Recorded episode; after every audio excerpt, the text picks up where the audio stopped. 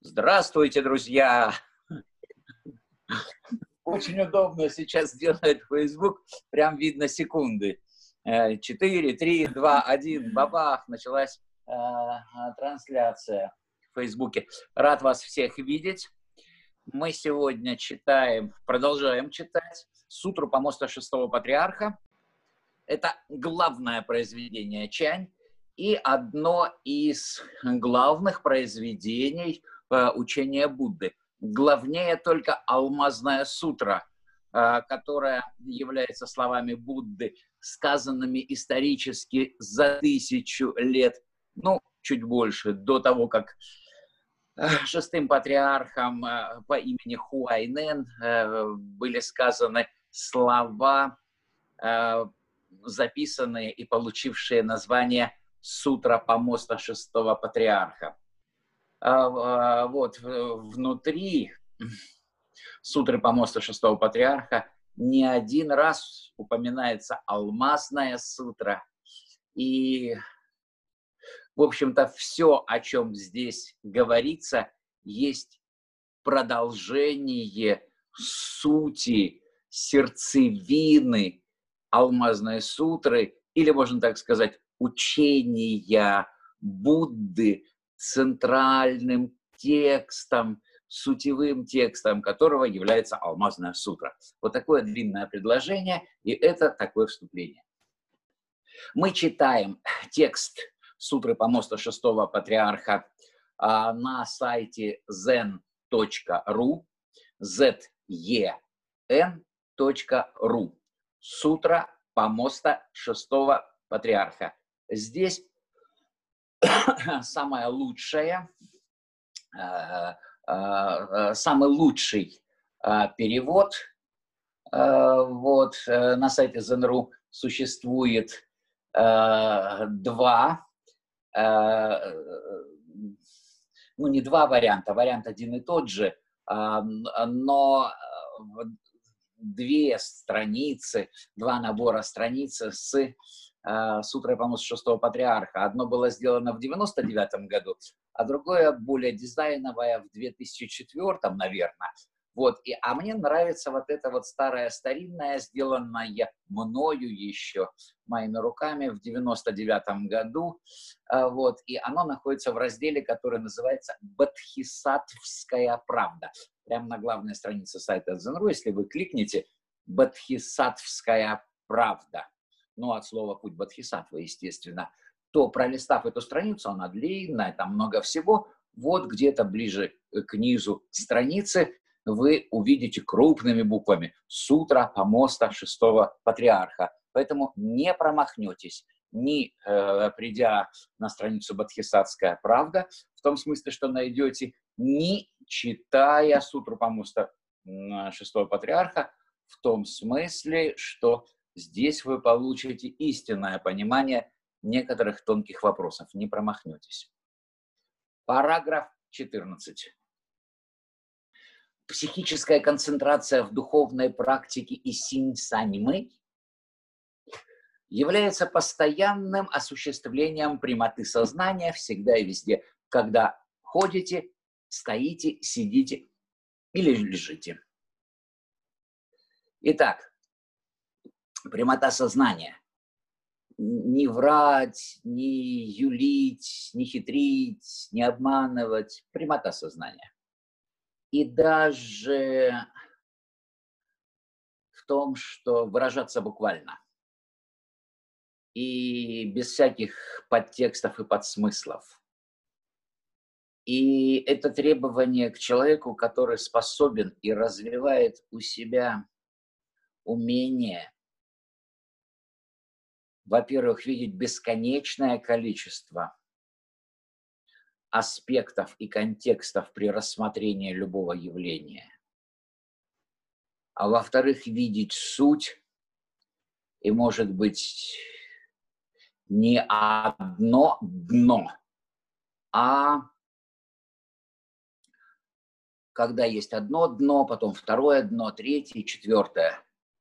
А как звучит слово «дно» во множественном числе – э, можете написать свои догадки и гипотезы в комментариях к нынешнему эфиру, а там, глядишь, мы посмотрим и прокомментируем. Дно, как во множественном числе. Так вот, а если человек обладает способностью видеть суть, и не только одно дно, но второе, третье, четвертое, и если он видит бесконечное количество аспектов, а каждый аспект и все они вместе могут погружены быть в бесконечное количество контекстов, то есть рассмотрены с бесконечного количества позиций рассмотрения, точек зрения, то вот этот сложный человек – обязан практиковать прямоту сознания, которая выражается в том, что он не врет, не юлит, не хитрит, и в том, что он выражается буквально, без подтекстов и подсмыслов. Вот как я сейчас. Европейскому сознанию очень трудно так выражаться не менее трудно ему представлять, что тот, кто против него, выражается именно так. Любое сказанное вам слово воспринимается вами как то, что а в каком смысле? Что имеет в виду тот человек, который это говорит? И это можно назвать болезнью европейской цивилизации. Но это же можно назвать высоким уровнем развития человека европейской цивилизации. Потому что чем более примитивное племя, чем более примитивное сообщество, чем более примитивные люди, то тем больше они действуют, что вижу, то пою, говорю то, что думаю, а мысли мои достаточно простые, и мир я вижу достаточно просто любой дикарь, он традиционно, так сказать, прост.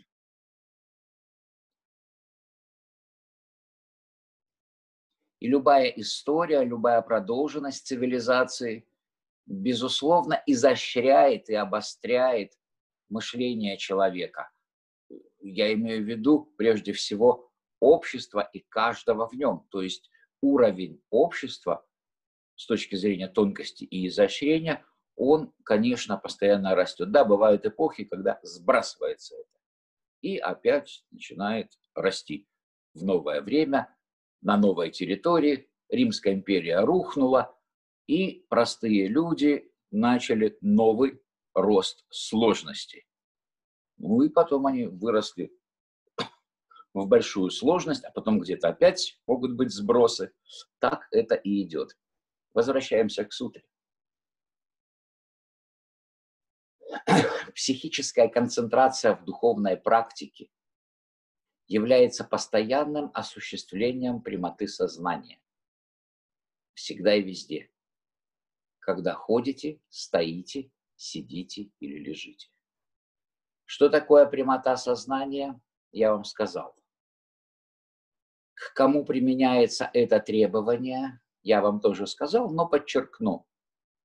Когда я говорю о сложном сознании, о человеке, который видит бесконечное количество аспектов, ну, способен видеть, погруженных в бесконечное количество контекстов, то есть сложное сознание, то я говорю о человеке, к которому обращается сутра помоста шестого патриарха. Чань учение Чань. Сутра помоста. Южная школа Чань тем более. Пред, пред, предводителем, лидером которой и основателем, который явился шестой патриарх Хуайнен, она обращается к людям, которые они тогда, а это было 1300 лет назад, называли с выдающимися способностями. Это путь для тех, кто с выдающимися способностями. Или другое название, также появившееся в те времена, это алмазная колесница. Вот есть Хинаяна, вот есть Махаяна, путь к просветлению для большого количества людей, для монахов. Вот Махаяна, путь к просветлению для большого количества людей, для монахов, для мирян. И вот алмазная колесница, возникшая на тысячу лет позже, объявившая себя прямым продолжателем сердцевины учения Будды, что так и есть. И за что их, конечно, не любили. И, и Тора была названа алмазная колесница. Алмаз редкий, сверкающий, предельно твердый, драгоценный, божественный, неизменный, четкий, прорезающий все. Алмазная колесница. Высшая степень возможного проявления на Земле. Другими же словами, этот путь называется путь Бадхисатвы. Путь с большой буквы, Бадхисатвы с большой буквы. То есть это путь человека, который в итоге рискует стать Буддой. Это я так шучу. Рискует. То есть это путь, который предполагает полное раскрытие способностей человека, а духовных, этических, божественных, ну вот всех способностей, которые есть в этом человеке для того, чтобы обрести просветление и, не уходя в нирвану, вести к просветлению все живые существа. Можно сказать, всех людей. Можно сказать, всех живых существ. Есть некоторые разноч... разночтения, я исхожу из того, что это относится только к людям, не к кошечкам, собачкам, а, травкам, микробикам, червячкам, а к людям. Другое дело, что принцип Ахимсы «не навреди не только людям, но и каждому червячку», он и здесь работает э, в моей позиции, несмотря на мою позицию, что это только для людей. Но и здесь тоже не надо бить червячков и кошечек. И даже рвать цветочки или листики. Так вот, шестой патриарх и сутра помоста шестого патриарха обращается к людям, идущим по пути Бадхисатвы, желающим идти по пути Бадхисатвы и способным идти по, по пути Бадхисатвы. Потому что каждый человек обладает не только разным набором качеств, но и разным уровнем проявленности, развития и возможности развить эти качества.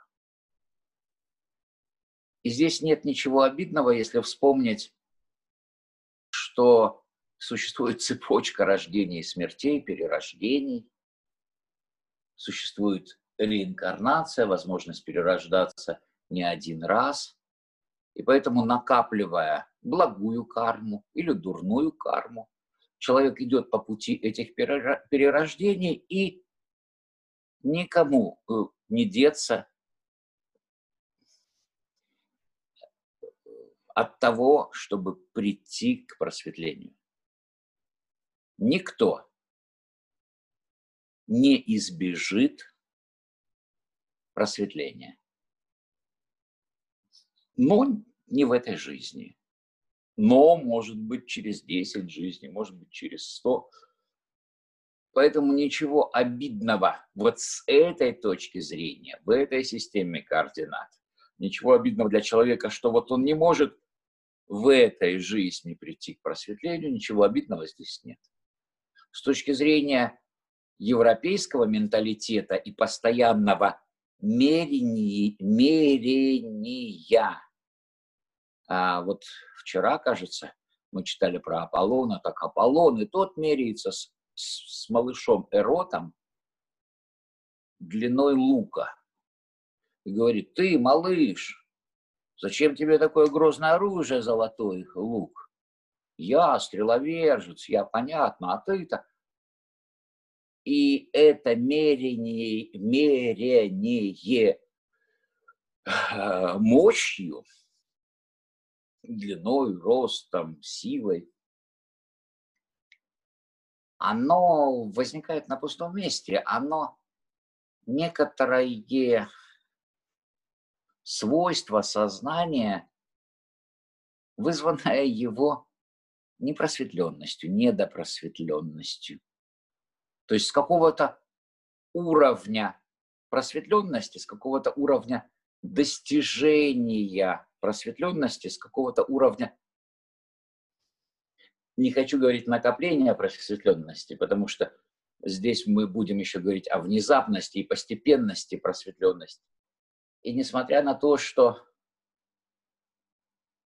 я сейчас говорю с какого-то уровня просветленности, а это означает если я говорю об уровнях, то какая-то постепенность. И в то же время и сутра помоста шестого патриор, патриарха, и весь чани, и я говорю, внезапное просветление. Так вот, в каком смысле оно внезапное? В каком смысле оно постепенное? Причем здесь нет такого чуть-чуть просветления внезапное, чуть-чуть просветление постепенное. Такого нет. Оно внезапное. И что под этим понимается, можно совершенно четко сформулировать. И я это формулировал, еще раз сформулирую. Но тем не менее, как мы знаем, на любой процесс явления, и тем более сложное явление, сложный процесс, можно посмотреть бесконечным количеством способов можно посмотреть с бесконечного числа позиций рассмотрения, в бесконечном числе границ рассмотрения процесса явления. И то, что в одних границах является «да», в других является «нет». И сегодня ударить какого-то человека – это проявить смелость, силу, а в других обстоятельствах завтра ударить этого человека, этого же самого. Это проявить слабость и несдержанность. И Игнатий Лайола, основатель ордена иезуитов, правильно понимая все это, говорил, когда два человека говорят одно и то же, это совсем не значит, что они говорят одно и то же. Можно еще более усилить то, что он говорил чуть изменить и сказать так, когда один и тот же человек говорит одно и то же, это совсем не значит, что он говорит одно и то же.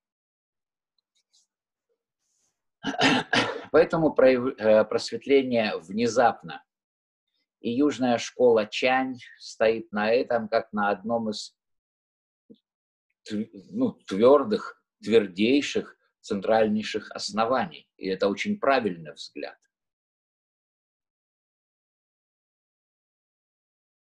и никаких других вариантов нет.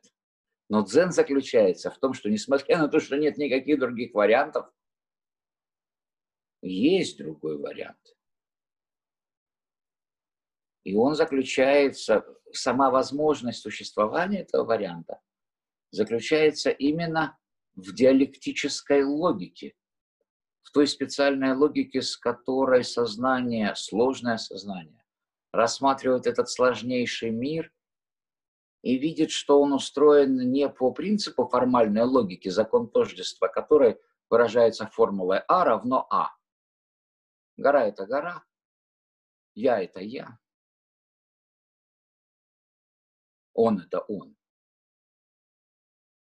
А диалектическая логика говорит, нет, мир устроен гораздо сложнее, и мы его носители диалектической логики, а не формальной, видим адекватно. И закон тождества в диалектической логике, как в системе, в которой из посылок делаются следствия, пространство, даже не пространство, а механизм делания из посылок следствий, это и есть логика. И она содержит три шестеренки. И любая посылка входит, прокручивается и выходит в виде следствия. И вот в формальной логике главной шестеренкой является закон тождества А равно А. А в диалектической логике главной шестеренкой, основополагающей, является, что А равно А, и А одновременно не равно А. И диалектическая логика говорит, я сейчас и я 10 лет назад – это одно и то же. Это я, А равно А. Но одновременно я сейчас и я 10 лет назад – это совсем не одно и то же, абсолютно не одно и то же. И это А равно не А. И мы получаем одновременно А равно А и А не равно А. И это относится не только ко мне. Это относится к любому живому, изменяющемуся процессу. Общество сейчас и 10 лет назад – это одно и то же общество. Ну да, Россия, ну что ж такое. Так все же уже другое. Да, другое. Так А равно А, да, это оно. Так А не равно А, да, не равно. И это одновременно, да, это одновременно. А банковская система – то же самое. А экономика – то же самое. А мой сосед то же самое. Хорошо, вот мой ребенок, ну он-то неизменно, я его знаю. Ну как, вот ему было два года, сейчас ему семь лет. Ну это ж другой уже. И другие методы нужны. А вот мое воспитание, которое, я же то же самое, да нет. Если то же самое, если ты э, к, э, к шестимесячному ребенку относишься так же, как потом к шестилетнему или к шестнадцатилетнему, ну как же так? Это ты просто какой-то а, а, а, догматик тупой. Ты должен изменить свои методы, свою позицию, свое восприятие этого ребенка. И тогда ты оставишь в сохранении, в неприкосновенности то самое ценное, что есть в твоем воспитании, а именно принесение пользы твоему ребенку, твоим воспитанием. Тогда ты оставишь неизменной цель твоего воспитания, сделать из него человека такого, такого, максимально там, приспособленного, сделанного, да, умного, хорошего так значит, ты должен вот, вот это вот, вот все время вот менять что-то, чтобы оставить что-то в неприкосновенности, чтобы цель оставить в неприкосновенности, должен все время менять траекторию наведения. Да, это так. И так устроены все живые процессы, все развивающиеся процессы, все явления, которые всегда есть процессы. Так не устроен только кирпич но также математика или механика, раздел физики, изучающий движение кирпичей, падение, ускорение. А все остальное только так. А равно А и А не равно А одновременно. И каждое слово, которое вы произносите в разные ситуации, вы скажете «иди». И это «иди» в каждой ситуации имея один и тот же смысл, понятно другому уху, повелительное наклонение глагола «идти» в единственном числе. А значение у этого «иди» может быть от дружеской шутки до угрозы. Через презрение и, желательно сваль... и желание свалить.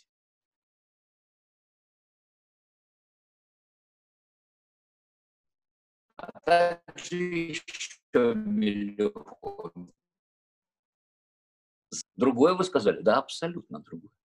И вот это все является содержанием мышления на основе диалектической логики. На основе диалектической логики. Потому что в основе любого мышления это способность из посылок делать вывод. принимать решения. Принял решение. Должно быть так-то, формула такая-то, описание такое-то. Ну, я имею в виду словесное. Бу-бу-бу-бу-бу.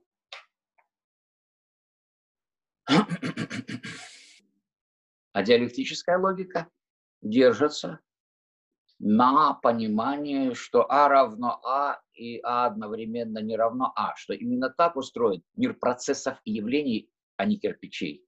И именно эта логика, это понимание, это восприятие должно лежать в основе мышления, должно лежать в основе сознания, осмысливающего этот мир. И любая логика кирпичей А равно А, она абсолютно не работает в пространстве развивающихся во времени, изменяющихся явлений и процессов, в пространстве живого, в пространстве логика только для мертвых срезов, для препаратов. Для... Не буду дальше продолжать. Но это что-то такое, что вот мы сфотографировали, и все, оно не живое. Это след. Хорошо, отодвинули. Так вот, именно к таким людям, которые практикуют такое сознание и которые способны его практиковать, потому что не все от рождения способны практиковать такое мышление, такое сознание. Не в этой жизни, ничего страшного. Нет такого, что жираф гораздо лучше бегемота, а бегемот вот прям хуже бабочки, а бабочка в сто раз лучше дракона. Нет такого но есть. Поэтому Эрот с Аполлоном постоянно меряются. Где это есть? Там же, где все остальное. В сознании, в мышлении, в модельности. Люди всегда, это уже несколько другая тема, но просто завешу ее, видят модели, они не, не могут видеть мир. Вот я это сказал, это может вызвать понимание, непонимание, это не важно. Когда вы видите процесс явления, обладающим бесконечным количеством аспектов и находящих, находящимся в бесконечном количестве, не может работать с бесконечностью. Оно должно вытащить какое-то количество того, что оно называет существенных факторов, величин, обстоятельств, простроить между ними связи и этих элементов обязательно будет конечное количество, как задача по физике. Раз, два, три, четыре. Дано то, дано то. Выстроить между ними конечное количество связей и найти нужный вывод, найти нужное решение. Неважно, что вы найдете, правильно, неправильно, не об этом сейчас речь. Важно, что вы работаете с моделью которой конечное количество элементов. И часто какой-то элемент, который вы не включили, потому что он несущественный. И его невключение разрушает все. Другое дело, что не все предсказуемо и так далее, и так далее, но это другое. Важно сейчас, мы говорим о том, что сознание, мышление всегда работает с моделью действительности, а не с самой действительностью. Само осознание этого уже просто это вот этот вот так маленький шаг для одного сознания, или там что там, но огромный шаг для человечества. Так вот, это вот маленький, казалось бы, шаг в пространстве осмысления, но огромный шаг для вашего пространство мышления, которое становится, для, которое будет, которое является гораздо более адекватным, чем все предыдущие способы пощупать эту действительность. И тот, кто это понимает, он понимает, что он не мир видит, а модель. И что другой человек не мир видит, а модель. И вам с ним нечего делить, вам просто нужно понять, в какой модели он видит, а ему нужно понять, в какой модели вы это видите. Мгновенно договоритесь, разберете любой тонкий вопрос, у вас могут быть разные позиции. Вам будет понятно, что вы обсуждаете, а зайдя с другой стороны такого же тонкого обсуждения, вы просто еще раз перепроверите э, э, границы рассмотрения процессов явлений и пересоотнесете это.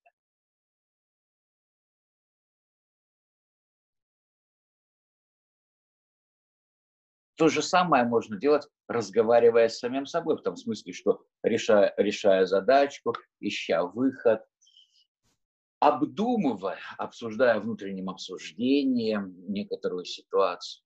Если вы думаете, что вы видите жизнь, ну вот и все, любое другое мнение другого человека, это прям глупость, дурость и покушение на святое. А если вы понимаете, что у него модель, и у вас модель, и она может содержать ошибку, и та может содержать ошибку, то вы быстро и спокойно разберетесь в тонких вопросах. Нет понимания, что вы видите модели, нет представления о границах рассмотрения процессов явлений, нет того, чтобы хоть чуть-чуть вошли в диалектическую логику. Но все. Самим собой, так и с кем-то другим не будет чем бы вы ни занимались. Всегда будет или противостояние Аполлона и Эрота, мерение стрелами, луками, либо, если этот человек входит для вас в категорию тех, с кем вы не желаете мериться, или вариант, вас жизнь так побила, что вы стараетесь особо не высовываться с тем, чтобы мериться. Ну что вы будете делать? Все, что э, вы будете слышать, вы будете улыбаться, говорить «да, хорошо», а сами все равно будете думать, что за дурость. И в одном случае, когда вы со всеми меряетесь и сражаетесь, это просто вы едете в танке и стреляете, а другое дело, вы в танке закрылись и не едете, не стреляете. Но танк-то никуда не делся, как и функция водителя танка. А задача-то перестать быть танкистом. Какие-то даже песни есть.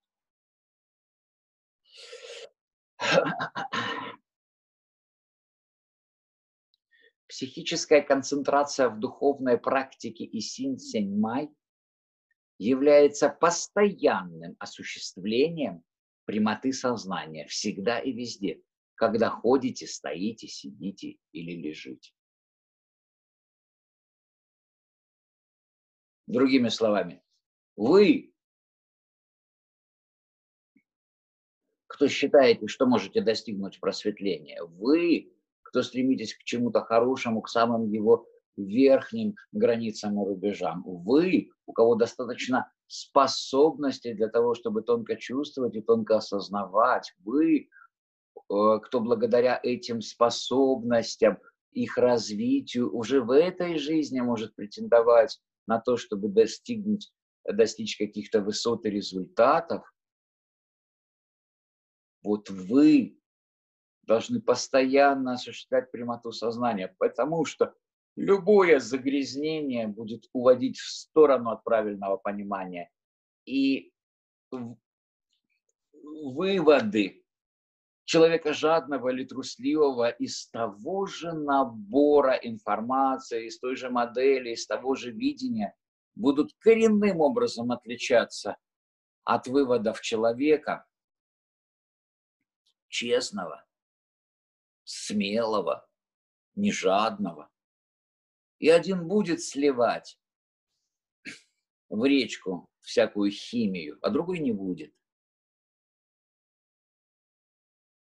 И у одного, у одних людей общественная жизнь будет лучше идти, а у других хуже.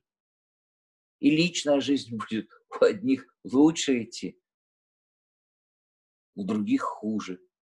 И даже не в том смысле, что этот будет богаче, а тот беднее. Нет, тот даже будет богаче. А этот даже, скорее всего, будет беднее. Например, хотя не факт. Но жизнь же состоит не только из добывания еды, хорошо, денег, ну какая разница, деньги, еда. Она же еще из чего-то, и она должна быть там гармонична, там гармонична, там гармонична семья, дети, дела, друзья, здоровье, внутреннее состояние, еще много чего.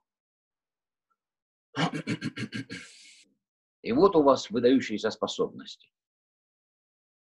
И вот вы считаете, что все это сказки решили так себя искривить, чтобы лучше добывать еду. Хорошо, делайте это.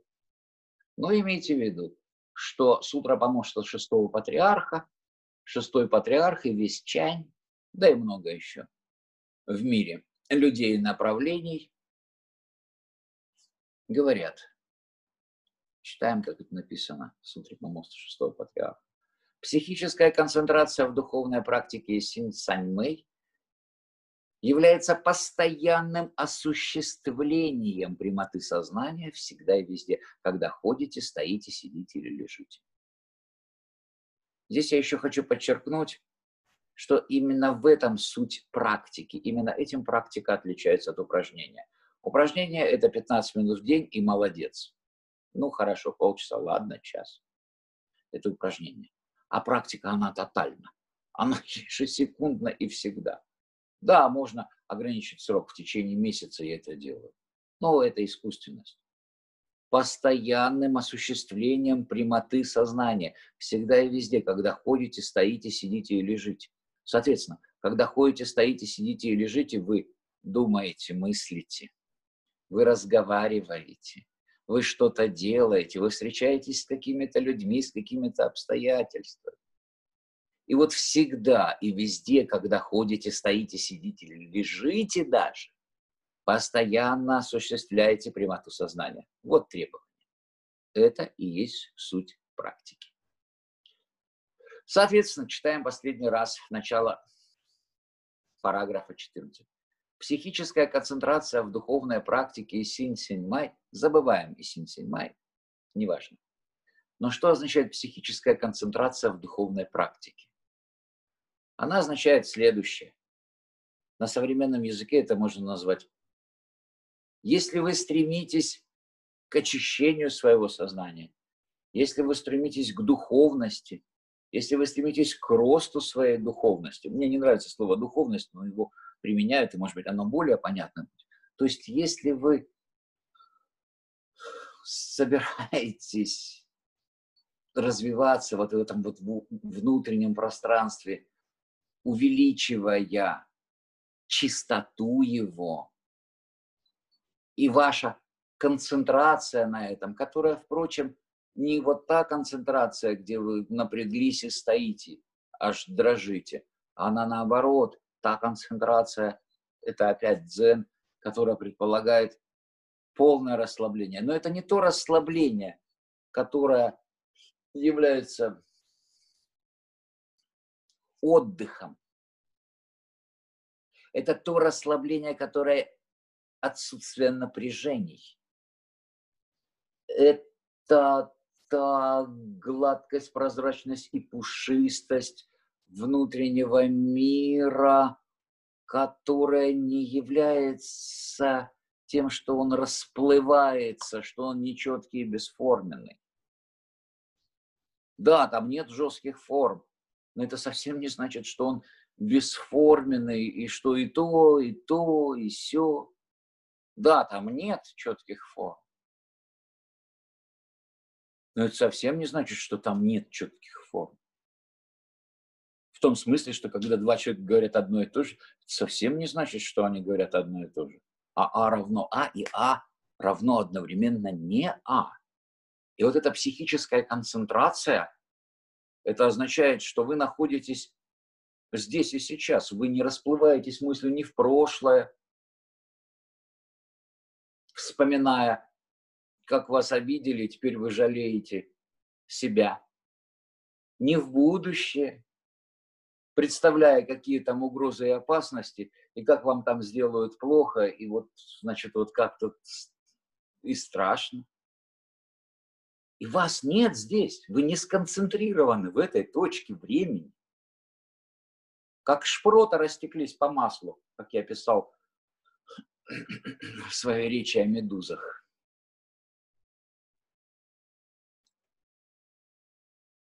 То же самое здесь. здесь и сейчас, это вот прямо здесь и прямо сейчас.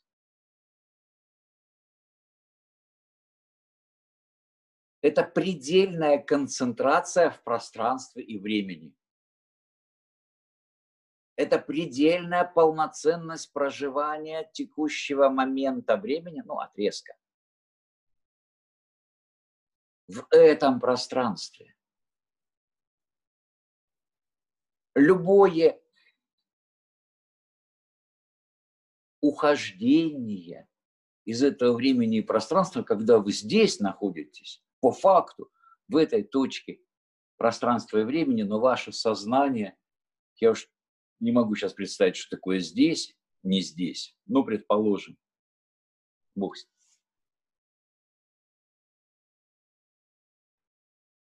Это шаг к тому, что ну, вас нет, вы неполноценны. Вы полноценны, и вы есть только тогда, когда вы сконцентрированы, они растеклись, как медуза. И это называется психической концентрацией в этом переводе. И это вовсе не какое-то напряжение, не какое-то... Этого нет. Это не просто концентрация во времени, в пространстве, здесь, здесь и сейчас вы здесь. И духовная практика Эсин Синмэй, которая говорит, надо быть здесь и сейчас. Это и есть медитативное состояние, это и есть нахождение в потоке.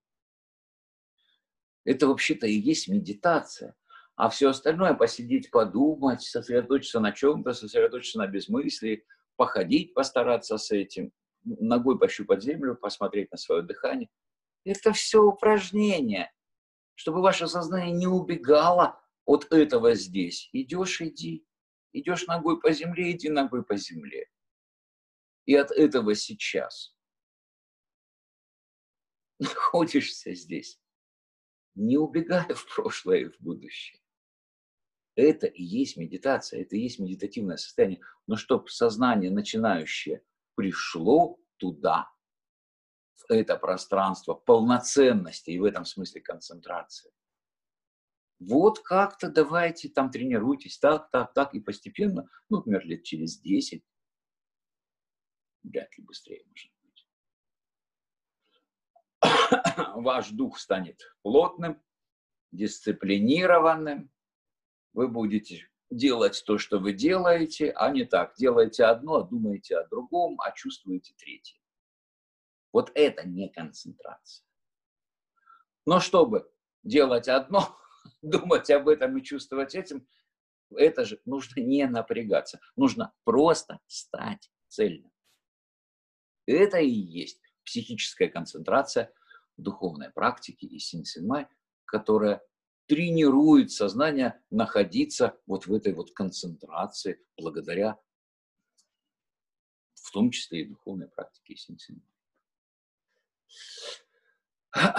Ну, вот мы с вами разобрали полностью эти две с половиной строчки, параграф 14. Дальше мы уже не будем так подробно разбирать все остальное, но то, что мы сейчас разобрали, позволит вам все остальное понять гораздо лучше. А мы прям по нему пронесемся по сравнению вот с этим а, вот очень быстро с этими двумя строчками. Параграф 14.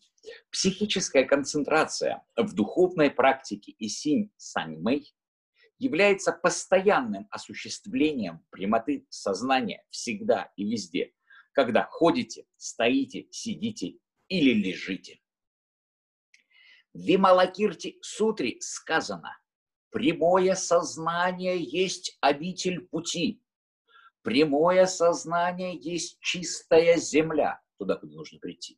Нельзя, проявляя криводушие, говорить на словах о прямоте. Если вы на словах говорите о психической концентрации в духовной практике и синь саньмэй, но не осуществляете прямоту сознания, вы не являетесь учеником Будды только когда вы практикуете прямоту сознания и во всех вещах и явлениях не имеете никаких привязанностей, это и называется и синь сань мэй. Точка. Следующий абзац. Заблуждающиеся люди привязываются к внешним признакам вещей и явлений. И когда занимаются практикой психической концентрации и синь-синь-мэй, то принимают за прямоту сознания неподвижное сидение, сидячую медитацию в скобочках, полагая, что это и есть сосредоточенность и синь-сань-мэй. Здесь немножко, немножко э, другое, но подлиннее написано. Сейчас все прочитаю. Заблуждающиеся люди привязываются к внешним признакам вещей и явлений, и когда начинают в квадратных скобках, что это значит точно вставил переводчик, когда начинают заниматься, потому что не начинают, они всю жизнь так занимаются и могут заниматься всю жизнь и не одну жизнь. Поэтому слово начинают, нет, занимаются. Заблуждающиеся люди привязываются к внешним признакам вещей и явлений, ну, каким-то аспектам этого явления, раз, три, четыре, пять, и вот он считает, что вот так оно есть. Да нет это модель твоя, да еще и с твоего уровня недопросветленности, и ты привязываешься к каким-то вот понятным тебе проявлениям этого явления, к твоей модели, и ты считаешь, что это так и есть, и еще нос задираешь. Да нет, конечно. Поэтому читаем. Заблуждающиеся люди привязываются к внешним признакам вещей и явлений. И когда занимаются практикой психической концентрации и синь-синьмэй, то принимают за прямоту сознания недвижное сидение, сидячую медитацию и искоренение из сознания ложных взглядов, полагая, что это и есть сосредоточенность и синь-синь-мэй. Ну, это нужно так понимать, что за прямоту сознания недвижное сидение и искоренение из сознания ложных взглядов. Как они из сознания искореняют ложные взгляды? Ну вот сидят и думают, вот это вот плохо, а вот это вот тот, а вот это, ну как они еще из сознания? То есть как они могут из сознания в медитации искоренять ложные взгляды? Или не думать об этом, о чем-то вот нехорошем, или думать об этом нехорошем плохо. Что это плохо, и я так не буду делать. Э, ну и как, и что это за... Да, и вот это вот искоренение сознания ложных взглядов. Я не знаю, я просто не могу представить, как это по-другому. Во время недвижного сидения и как можно еще искоренять из сознания ложного. Вообще, ну, если правильно, если в глубину, не, нельзя заниматься никаким искоренением. Даже критикой нельзя заниматься. Все, чем нужно заниматься, это практикой прямого сознания и расцветанием своего ну, светлого мира. И тогда уйдут и ложные взгляды, и ложные дела, и что-то еще, и возникнет то, и важно. Но сидеть и заниматься искоренением ложных взглядов, или даже критикой их внутри себя, не говоря уж снаружи, но это то, в чем находятся голодные демоны ада. Еще до Будды и во время... Это, это вообще не имеет никакого отношения к практике и синь мэй к сосредоточенности синсина. Заблуждающиеся люди привязываются к внешним признакам вещей и явлений и, занимают, и, и когда занимаются практикой психической концентрации синсимы, то за прямоту сознания принимают недвижное сидение, сидячую медитацию, и искоренение из сознания ложных взглядов, полагая, что это и есть сосредоточенность и синь Он и так был дурак, как известно, дурак думкой богатеет. А теперь он ее прямо аж вот так вот ввинчивает в своем сознании вот таким вот образом. Ну, простите за такой образ. Ну, хотелось сказать. Вот так. Продолжаем. Занятия такой практикой уподобляют человека бесчувственным вещам и создают препятствия на пути Дао это переводчик. Не пользовался Чань конфуцианской терминологией, дао, по крайней мере, всерьез. Но, может быть, и пользовался в какие-то моменты. Учитывая, что шестой патриарх разговаривает с десятью тысячами монахов, ну пусть их не десять тысяч было, и с каким-то количеством местных чиновников, уважаемых людей, которые, конечно, не являются последователями Чань, а большинство из них являются конфуцианцами. И, естественно, шестой патриарх очень хорошо разбирается не только в Чане, но и в конфуцианстве, даосизме и во всем этом.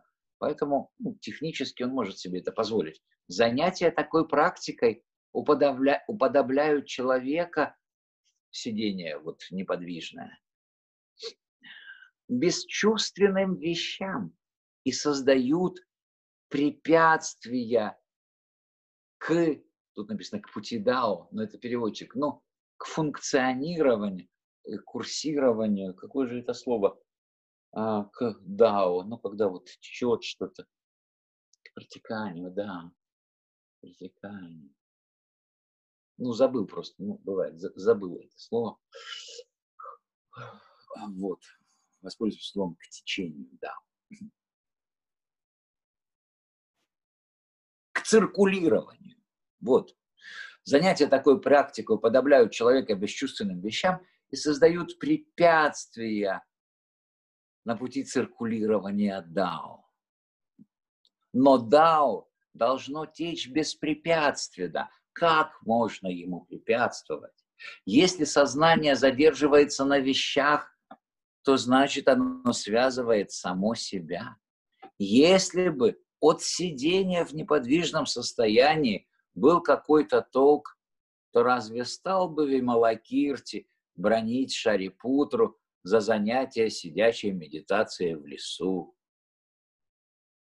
Тем, кто меня слушает, я хочу сказать, Вималакирти, Вималакирти Сутра, Вималакирти бронит Шарипутру за занятие сидячей медитацией в лесу, и вот весь этот вот, так сказать, смысловой набор, он освещен 1300-летним авторитетом сутры помощника шестого патриарха, выдающимся произведением Чань, основным, являющимся словами шестого патриарха, от которого, в общем-то, вот и пошла вот эта вот ветвь мощнейшая и окончательная а до этого, можно сказать, была только подготовка.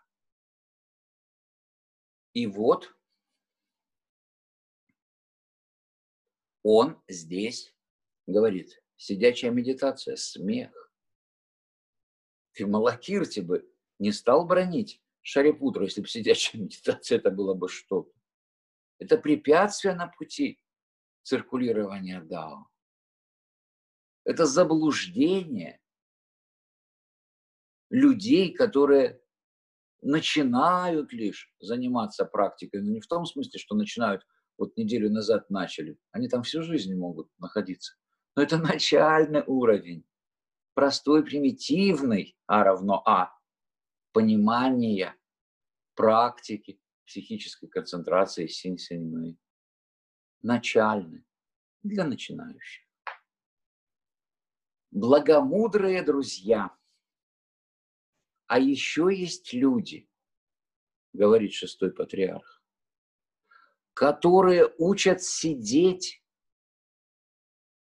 и созерцать сознание, созерцать чистоту, не двигаясь и не активируя сознание.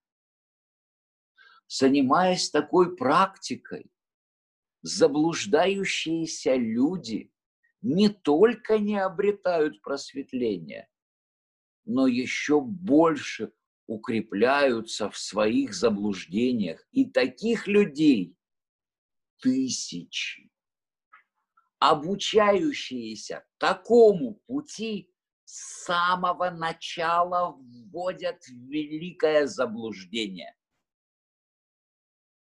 Вот что говорит шестой патриарх обо всех ваших занятиях, дорогие друзья. Пора пересмотреть.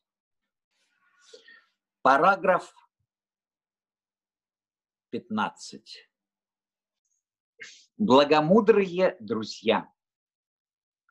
Какова взаимосвязь между просветленностью и мудростью? она подобна светильнику и свету. Если есть светильник, то есть и свет.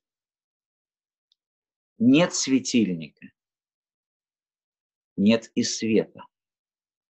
Светильник является субстанцией света. Свет является функцией светильника.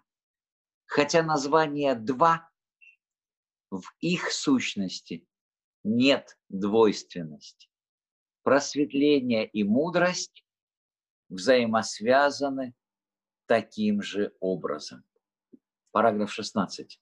Благомудрые друзья, в Дхарме нет внезапного и постепенного. Но люди бывают с острым умом и тупые, заблуждающиеся, проповедуют постепенный, а просветленные люди практикуют внезапную культивацию в квадратных скобках сознания. Но те, кто это переводил, не совсем понимают, о чем идет речь. Сейчас мы прочитаем весь э, параграф и вернемся. Познать собственное изначальное сознание – это значит прозреть свою изначальную природу. Если ты уже пробудился, то с самого начала нет никаких различий между двумя методами. Но если ты еще не пробудился, то в течение долгих кальп будешь вовлечен в круговорот перерождений. 1300 лет, переводчики, с китайского на китайский, с китайского на английский, с английского на русский. Слова, слова. О чем идет речь? Благомудрые друзья. В Дхарме нет внезапного и постепенного, но люди бывают с острым умом и тупые. Заблуждающиеся проповедуют постепенный путь к просветлению. А просветленные люди практикуют внезапно, и здесь написано, культивацию сознания, потому что стоит ранее просветленное, потому что они практикуют внезапный путь к просветлению. Но они уже просветленные, и поэтому переводчик не может переводить внезапное просветление и пишет внезапную культивацию квадратных скобочках, чтобы было понятно, что это именно он ставил сознание. До слова культивация это вообще не отсюда, это конфуцианский термин, один из основных, кстати. Так вот, о чем здесь идет речь? Заблуждающиеся проповедуют постепенно, а просветленные люди практикуют внезапную культивацию. Тонкая тема, тонкие понятия, плывущие границы. Здесь написано следующее.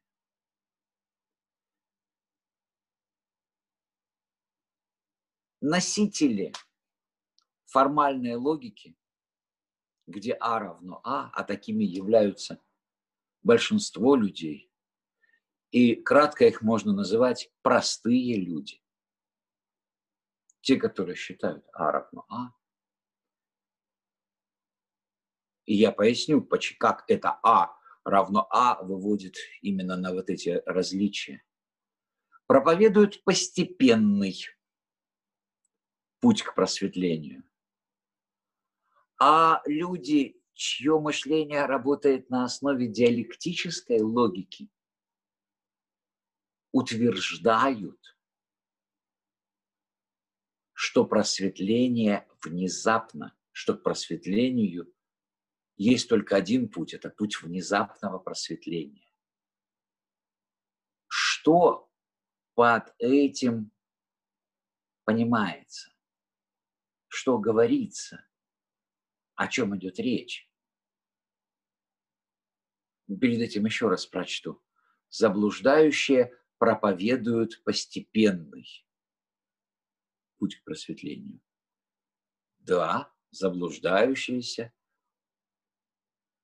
тотально заблуждающиеся, потому что мышление на основе формальной логики А равно А не способно работать со сложными явлениями, процессами, у которых бесконечное количество явлений, и те, кто строит их модели, находясь в мышлении на основе формальной логики, где А равно А, они даже не понимают, что они видят модель, они думают, что видят мир, а модели они строят неосознанно, потому что вся она, эта модель строится их привычками, традициями, услышанными какими-то образами в очереди, прилетевшими из э, э, телевизора, но из телевизора не прилетают.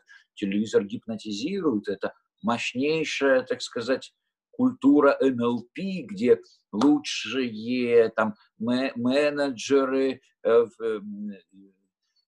психологи, опытные люди, получающие очень высокую зарплату, что характеризует их высочайший профессиональный уровень, заняты тем, чтобы то, что они говорят, а говорят они то, то что надо, им по каким-то причинам, просто вот ложилось на мозг, используя все методы, участки, возможности, щели и способы проникновения. Потому что кто перед ними?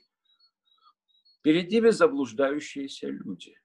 Те, кто думают, что они видят действительность, и получив информацию оттуда, оттуда, это не модель они выстроят, а еще лучше увидят действительность, а то, что им для этого подсовывают заранее обреченные осколки искаженные, это ну, тоже за пределами их понимания.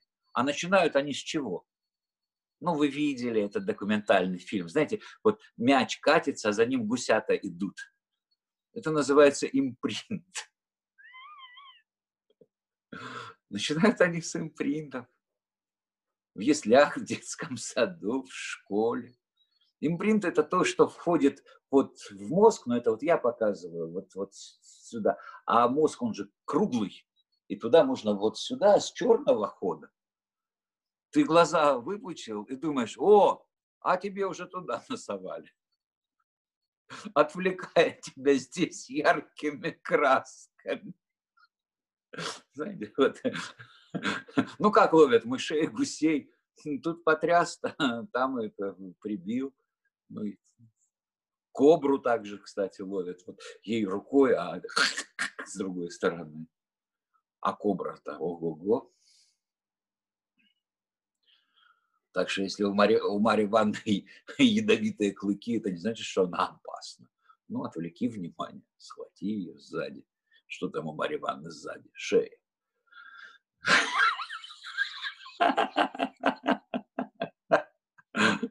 Потому что Марья Ивановна никому не верит, отнесла все деньги в МММ. Ну, кто-то сейчас не помнит, но когда-то это было основным, извините за выражение, трендом. Так вот,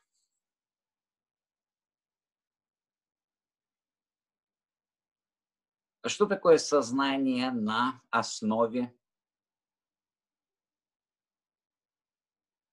работающее на основе формальной логики. А равно А, это, это, это, то-то, это, то, это хорошо, это плохо. Ну, такое простое. Я – это я, он – это он. Дружба – это дружба экономика – это не экономика, время – это время, ну и так далее.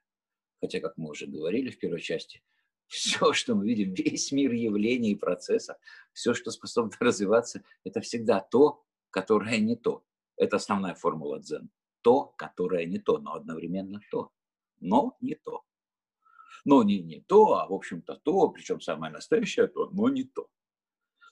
Ну, это как пример, что если так смотреть, это круг, а это треугольник не совмещаются. Противоположно, можно воевать не одну жизнь. Но это конус. Так посмотри, это будет трух, круг. Так посмотри, переверни, это будет треугольник. Но это не круг, и это не треугольник, это конус. Круг и треугольник – это его плоские проекции,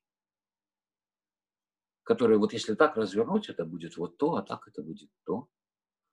А конус это совсем не плоско, это объем, это на одно измерение больше, и он никакого отношения вообще-то к кругам и треугольникам не имеет. Но проявляется он как полноценный круг, да, полноценный. Что значит полноценный? От любого другого круга не отличишь. А как треугольник полноценный? Да. А как проверить? Да не отличишь его от треугольника. Треугольник и треугольник. Это треугольник, ну да. Но это же не треугольник, да, это конус. То, которое не то. А равно А. И А одновременно не равно А. То, которое то, и одновременно то, которое не то. Но не то, чтобы оно не то, оно то, но не то. И, и, и это дзен. И это диалектическая логика. И расстояние между дзен и диалектической логикой, что это тогда для китайцев в той культуре, в том временном экономическом, культурном, религиозном контексте. А это диалектическая логика сейчас для европейцев в этом временном культурном, экономическом, технологическом контексте. Но это то же самое? Да, конечно, то же самое.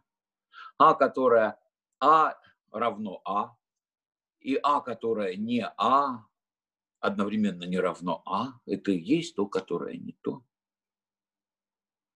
И это суть того учения, которое принес Будда и которое с самого начала называлось учение, которое не учение, то, которое не то. Оно так называлось две с половиной тысячи лет назад еще. Так это то же самое, что диалектическая логика? Абсолютно то же самое. Так это что, прям то же самое? Нет, это другое. Конечно, это совсем другое. Там вообще слова ни одного похожего ну, правда, то, которое не то, вот эту вот формулу можем там вытащить. А также, если ты это понимаешь, ты это вот увидишь, что ну, не отличить. Это то же самое, помещенное в тот контекст, в ту среду, в те связи. А если его сюда отразить, поместить, оно будет вот такое, будет диалектическая логика. А вот между Буддой и диалектической логикой вот здесь, вот ровно посередине, находится чань. Как ровно посередине? А так, от Будды до шестого патриарха у нас 1200 лет примерно. А от шестого патриарха, э, там, э, ну, будем считать, 700 год, ну, даже если Будда, допустим, под некоторым, так сказать, данным отодвинуть, ну, 1300 лет для ровного счета, от Будды до шестого патриарха, и от шестого патриарха до, до нас сколько? Ровно 1300 лет. А через три точки можно не только провести прямую, я что-то такое вот начал, хотел пошутить, но шутка пока не пришла. Поэтому сами думайте, что можно провести через три точки. Ну, с учетом того, что это опять ловкий фокус, прямую можно провести через две точки, понимаете? Ладно, открою тайну и через одну. Просто когда ее проводишь через две точки, а на нее ложится третья, это уже подозрение, что что-то тут не то с этими точками, как-то уж слишком они стройно выстроились. Ну да ладно. Так вот, в чем различие людей, чье сознание, потому что тут даже трудно говорить о мышлении, когда у тебя столько сюда понапихано, что это не ты э, мыслишь, а тебя за нитки дергают, и у тебя как-то оно поворачивается. Поэтому будем говорить о сознании. А вот там, где ты осознанно мыслишь, будем это называть мышлением.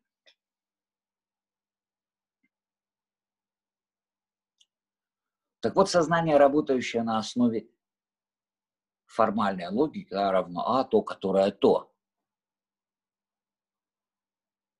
Оно абсолютно уверено в этой своей определенности, что если делать некоторые последовательности шагов, то можно достичь результата.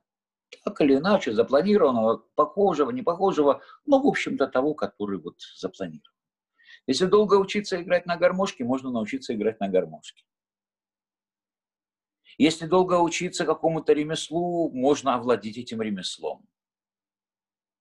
Мало того, если достаточно много прочитать каких-то умных книг, можно овладеть вот этим пространством концепций, мыслей, языка, терминологии, взаимосвязи элементов этого пространства, как э, исторических, так и смысловых.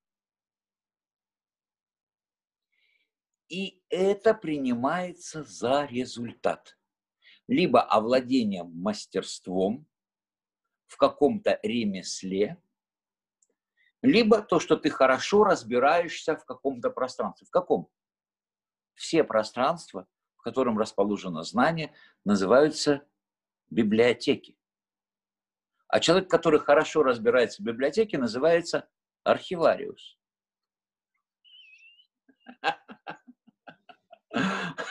И все, чему может научить наука, искусство, ну, искусство не берем, там не только, там еще, вот. То есть человек может научиться ремеслу, человек может адаптироваться в каком-то культурном пространстве. Что такое культурное пространство? Это не только стать художником. Он может стать экспертом по художникам. Он может статьи писать, он знает концепции, он даже знаком с художником. И при случае может написать, что, что там пишут, я уже забыл.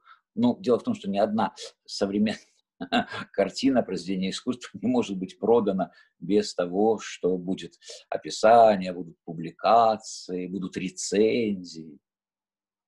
И, соответственно, какое-то количество людей специализируется на этом.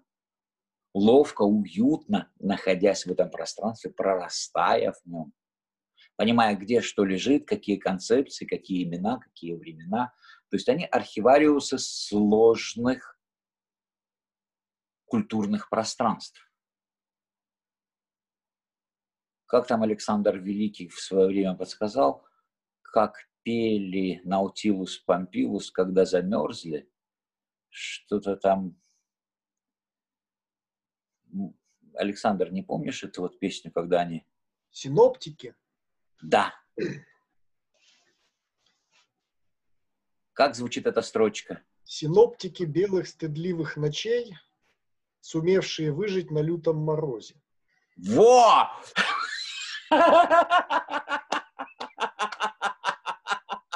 Гениально!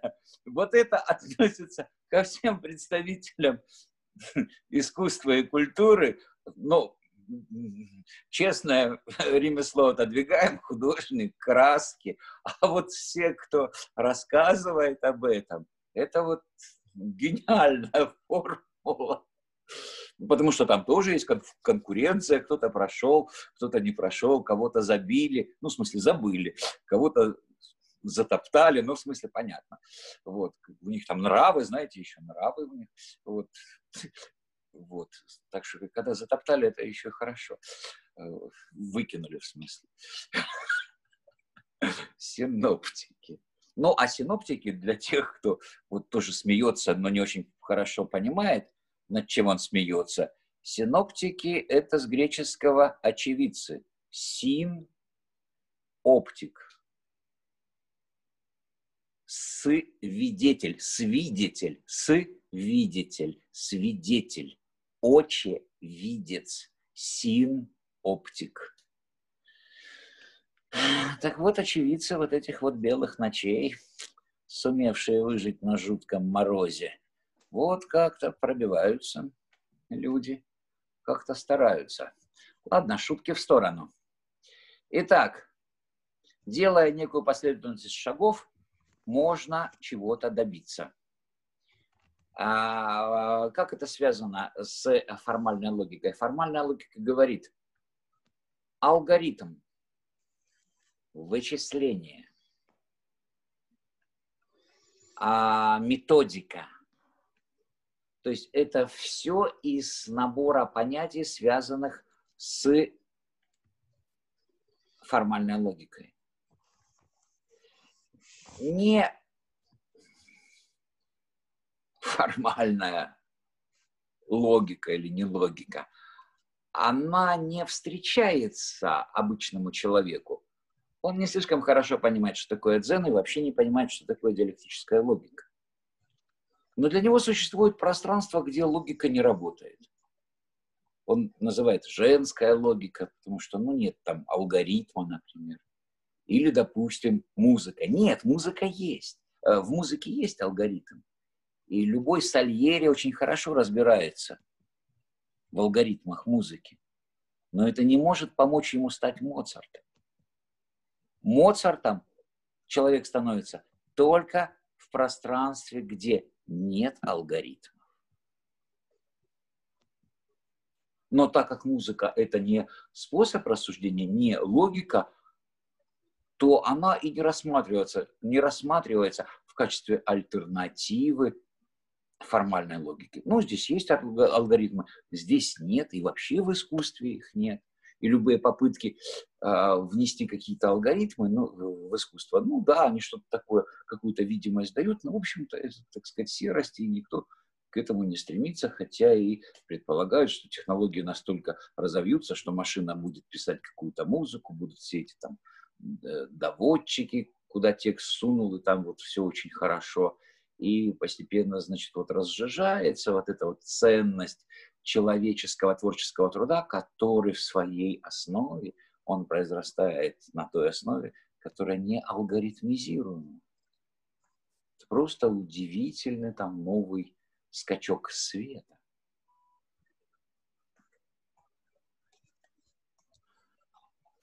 Но кроме искусства есть еще дзен – и есть диалектическая логика, которая не так знакома массовому читателю, но они находятся с формальной логикой точно в таком же отношении. Вот диалектическая логика, а вот формальная логика. А что значит точно такое же отношение? Формальная логика алгоритмизируема.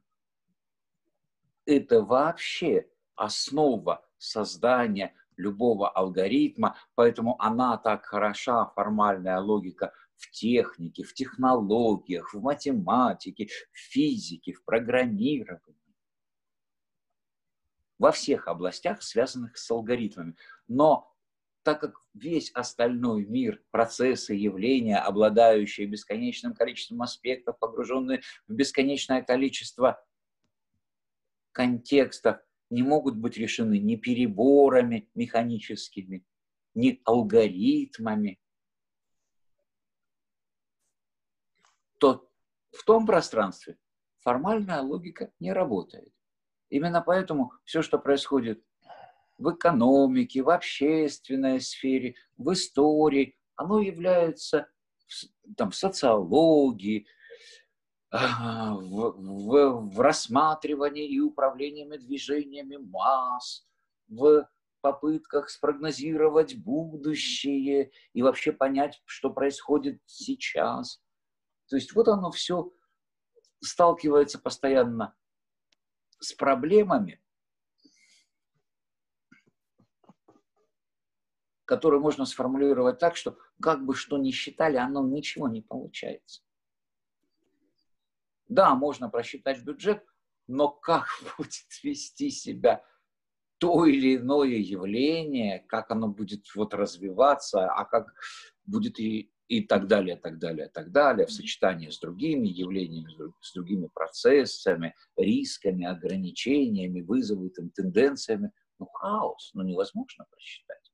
Ну, нет алгоритма.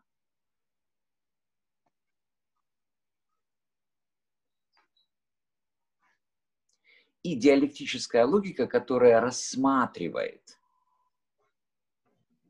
явления в бесконечном количестве аспектов и контекстов для того, чтобы создать наиболее адекватную модель процесса явления, потому что наше сознание не может работать с бесконечностями. Не заточено оно на это. Принципиально не заточено. Все, что мы можем научиться делать, это создавать наиболее адекватные модели. А для этого мы должны понимать, что мы видим наши модели, а не действительность. И мы каким-то вот дзенским образом протягиваем руку нашего мышления к действительности, выбираем из нее наиболее существенные ее аспекты, и вот таким вот образом а, Александр Великий, у тебя по-прежнему включен микрофон на каком-то этом, на другом канале. Вот, и мы протягиваем руку к этой действительности и выбираем из нее сущностные моменты, чтобы включить в нашу модель. Это вот, вот дзен. Мы видим только модель, но каким-то образом мы видим действительность через эту модель и можем через эту модель протянуть руку и добавить что-то в эту модель. Дзен, то, которое не то. Про почти абсурд.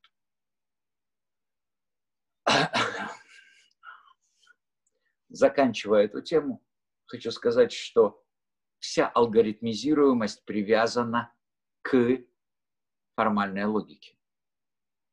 И любое сознание, которое долго провело Э, э, провело себя, провело времени, много провело, которое долго пробыло в пространстве формальной логики, там, где есть четкие образцы поведения, четкие термины, четкие знания, то есть это называется ментальность.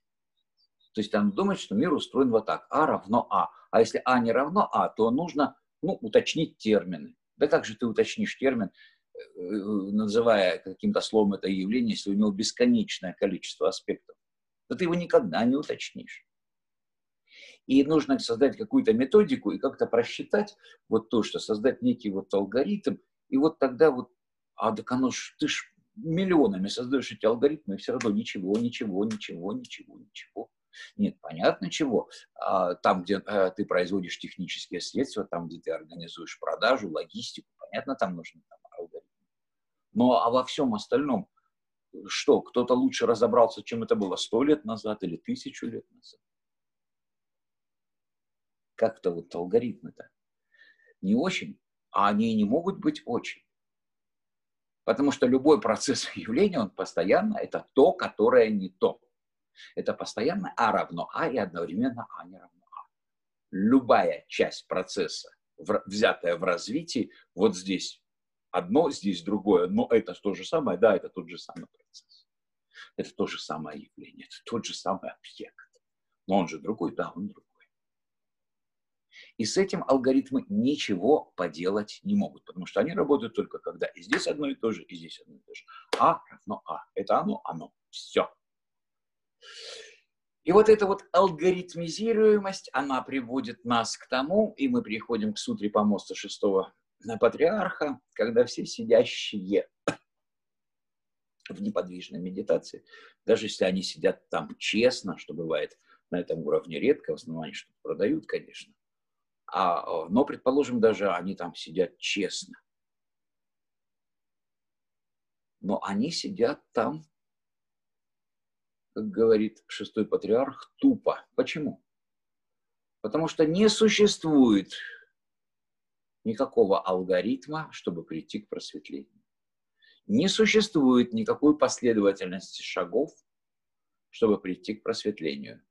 Не существует, уточню, никакой наперед заданной, наперед заданной последовательности шагов, чтобы прийти к просветлению. А это и есть алгоритм. Это и есть методика. В этом суть алгоритма – в этом суть методики, чтобы, зная последовательность шагов и выполнив ее, ты пришел к результату. А просветление устроено так, что невозможно, пройдя наперед заданную, описанную последовательность шагов, алгоритм, прийти к просветлению. А это и называется, что нет постепенного просветления, нет никакого пути к просветлению, нет никакой последовательности шагов. И об этом речь идет чуть на другом языке и в алмазной сутре. И именно поэтому те, кто это понимают, называют себя настоящими последователями Будды. А свое учение истинным продолжением учения Будды, потому что Будда это понимал хорошо. И потому что те, кто собирался вокруг Будды, этого не понимали. И это очень хорошо описано в Алмазной сутре, особенно если ее будет читать человек, который понимает, о чем идет речь. Потому что если ее будет читать человек, который не понимает, о чем речь, он так и не будет понимать. И здесь мы возвращаемся к той ситуации со Стапом Бендером в клубе четырех коней, когда он говорил, вот кто-то из вас хорошо играет в шашки, пардон, в шахмат. И вот как бы там дебютная идея, а этот плохо. И вот так оно и будет. Ну, да, да, не всем дано, или, как говорит у нас здесь шестой патриарх, в Дхарме нет внезапного и постепенного. Но люди бывают с острым умом и тупые. Это мы читаем священный текст, между прочим. Так. Так вот, а что такое внезапное просветление? А внезапное просветление и означает, нет никакого алгоритма, но полный дзен, нет никакого пути к просветлению, нет никакой последовательности шагов. Но можно прийти к просветлению? Да, конечно, можно. Может быть человек просветленным? Да. И, и Будда пример этому, и масса всего. И как это? Нельзя прийти, но можно прийти, ну так, как учение, которое не учение, то, которое не то, диалектическая логика, дзен, А равно А и одновременно А не равно А, понимаете? Это, это не круг, не треугольник, это конус, ну понимаете? Понимаю. Ну хорошо, идем дальше.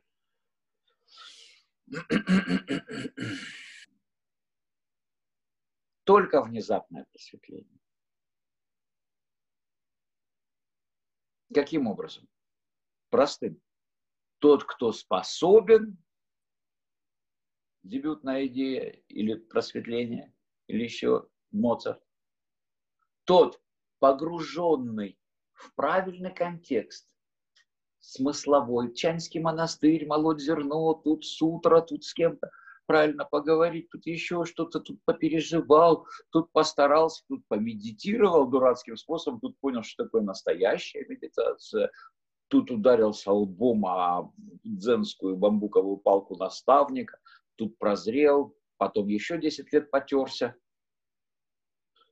Ну, хорошо, не 10, 8. И вдруг все сложилось. Переплавка того все внутри, с учетом всего-всего внутреннего, внешнего закончилась. Глаза открылись, бах, так вот оно что и увидел. Ну, иди теперь расскажи другим, что ты увидел. Да там, а что там рассказывать? Там, ну что, да ничего там и нет. Ну вот ты скажешь, ничего нет. Как это просветление, высочайшая ценность, и там ничего нет. Ну вот так вот, вот то, которое не то. И что туда не нужно стремиться, что раз там ничего нет? Нужно. Так значит, то, чего нет, это вот пустота. Ну, да, пустота, пустота. Но это ну, так вот мощно, это так круто. Так значит, не пустота. Ну да, это пустота, которая не пустота. Слушай, ну как-то ты вот это вот выражаешь, а попонятнее можно. Ну, ну хорошо. И вот так 1300 лет.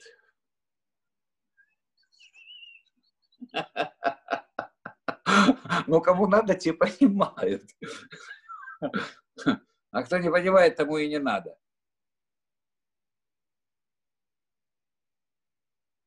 Или, как говорила вот эта вот мощная наша актриса в мощном советском фильме, что ж она там такое говорит? Говорит, будем отключать газ.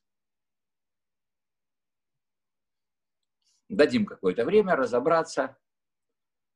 А если что там у нее было, лотерейный билет. Не будет покупать, отключим газ. Можно так заставить человека что-либо делать. Можно. Алгоритмы там, конечно. Алгоритмы из одного хода. Отключили газ, все, человек понял. Можно так привести человека к просветлению? Да хрен его знает. Но если бы нельзя, э, дзенские наставники не били палкой по голове, потому что каждый удар по чьей-то башке – это надежда, что если отключить газ, просветление все-таки наступит. Ну, примерно так. По крайней мере, это от линзы пошло. Линзы был на 200 лет позже Хуэнена. Официально он не считается э, чанским патриархом, но я его считаю полноценным чанским патриархом. И вот вся суть в чань, вся глубина, она пошла от Хуэнена, а вся форма, дзенские палки, прыжки, рыканье, обливание помоями монахов, которые хотят прийти в, в монастырь, и вот это вот, вот, вот, вот все прочее, что вы знаете про дзен, оно пошло от чаньского учителя, китаец Линзы, одна книга которого, ну вот также записанные речи, речения Линзы, у японцев нет буквы «Л», а они произносят «р» вместо «л». И вот это вот линзы превратился в ринзай. И ринзай раку – это главное произведение японского дзен. И не, главное в том смысле, что вот оно лежит в основе, от него пошло все остальное. Что говорит, что мы, китайцы, гораздо круче японцев. Так думает, кстати, любой китаец. Японцы думают, правда, по-другому, но в Китае их никто не спрашивает. А одна из э, шуток на какой-нибудь научном конгрессе, китайцы, китайцы может сказать, пошли, пошли, пошли, пошли скорее букет, буфет, а то сейчас эти японцы набегут, все пошли. Как-то люди друг с другом соревнуются. Но, тем не менее, так получилось, такой вот смех, что Чань развивался вот самым мощным образом от Хуэнена до Линзы в течение 200 лет. Потом в Китае он как-то так это стал остывать и загибаться, а новая волна пошла именно в Японии. А вот и там она э, длилась несколько сот лет. А, ну, лет, наверное, 300-400, потом тоже стала спадать и затухать. И, по крайней мере, лет 300 назад там уже уж точно все кончилось. И все, что сейчас оттуда доходит, и слава богу, что доходит, ну, начиная там с конца 19 века, э, вокруг 1900-1910 года, а потом в 1960-х, это все, в общем-то, вот эти вот библиофильские или там архивариусские истории. То есть есть библиотека, тебе они рассказывают, есть художники, тебе о них рассказывают, есть еще что-то. То есть есть разница между художником и тем, кто рассказывает о художнике. Так вот, художники в этом смысле, дзен, он закончился, ну, лет 300 назад его уже не было в Японии. А вот рассказы об этих художниках, вот, слава богу, они начались только там 150 лет назад примерно, когда Япония отменила режим самоизоляции. Представляете, да, вот сейчас самоизоляция – это одно. А вот там само, тоже была самоизоляция. Но это называлось не в том, что они э, там болезнь, эпидемия, и вот они по домам сидят. А самоизоляция в Японии, она была выстроена против проникновения чего-либо иностранного в Японию. И вот чтобы оно вот не проникало, японцы самоизолировались. И в году это 1864 примерно они отменили эту самоизоляцию, ну, чтобы начать развиваться, чтобы совершенствовать оружие, флот, жизнь, экономику, торговлю. Потому что защита от окружающего мира, от проникновения вредных влияний со стороны европейской цивилизации – она привела к отставанию Японии в технологическом плане. Пришлось открыться, впустить вот это все, но зато ускориться, разогнаться в технологическом отношении. И это тоже диалектика в этом смысле борьба из единства противоположностей.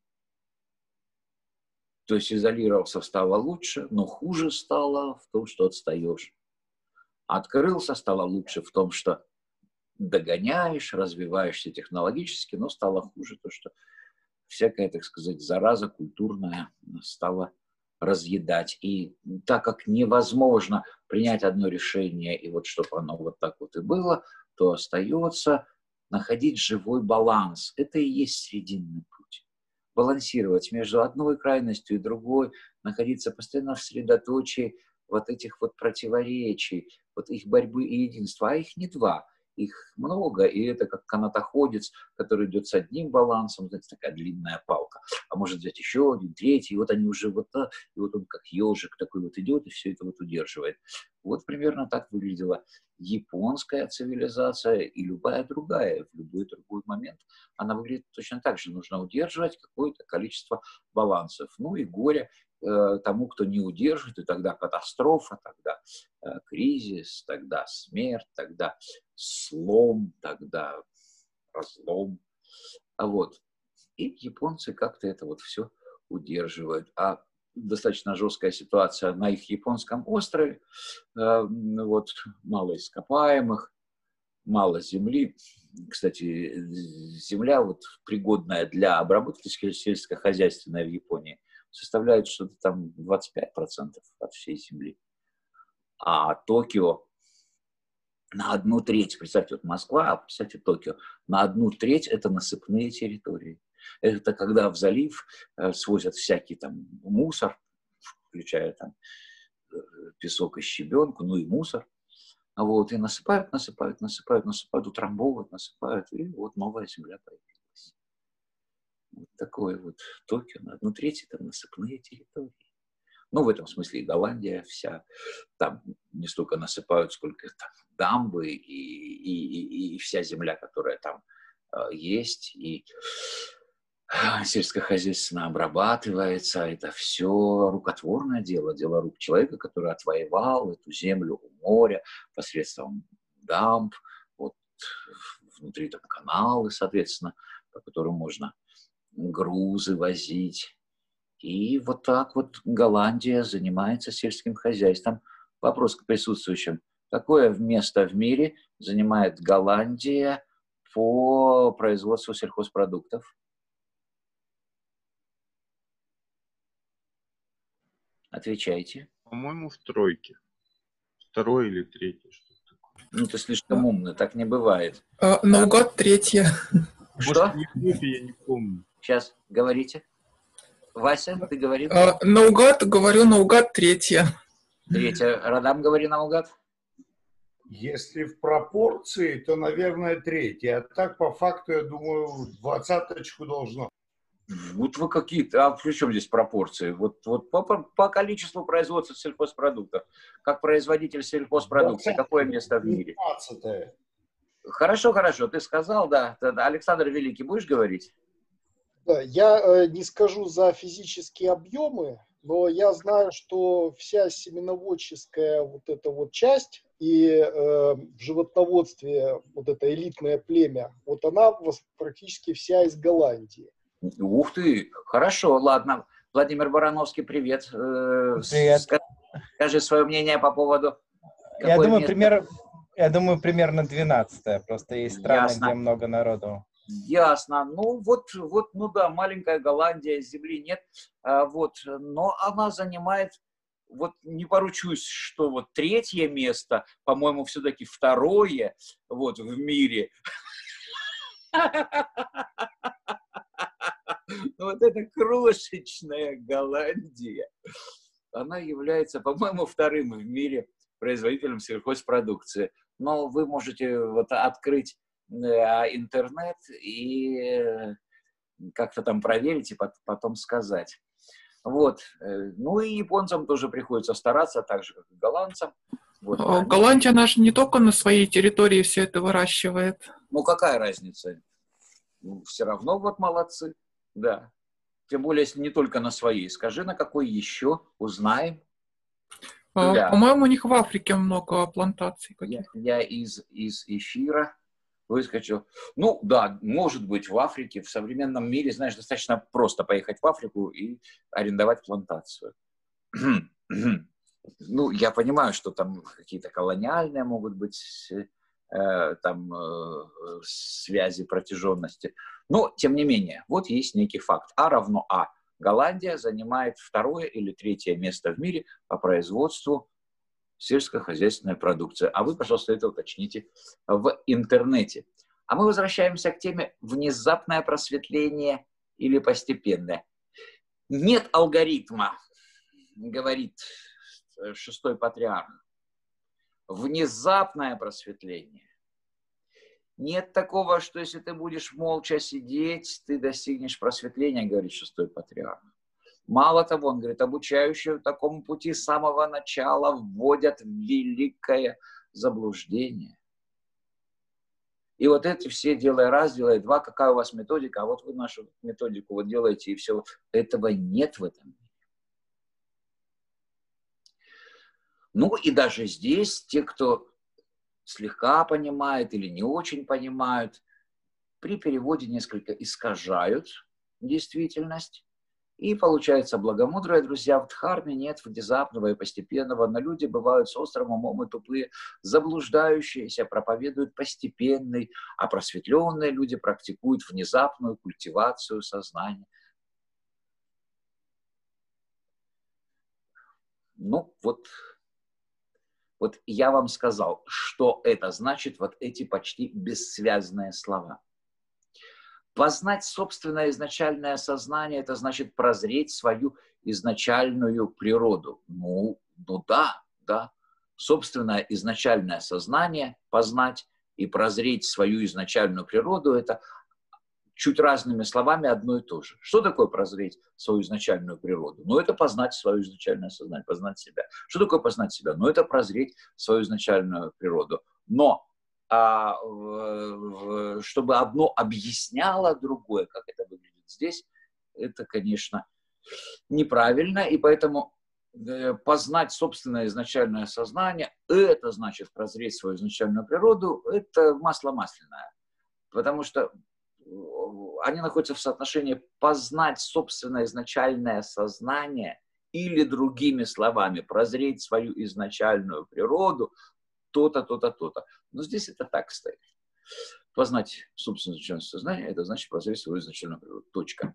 Если ты уже пробудился, то с самого начала нет никаких различий между, в квадратных скобках между двумя методами. Это не методы. Это принципы. Даже это не принципы, это вот так видит одно сознание, устройство Вселенной, а вот так другое.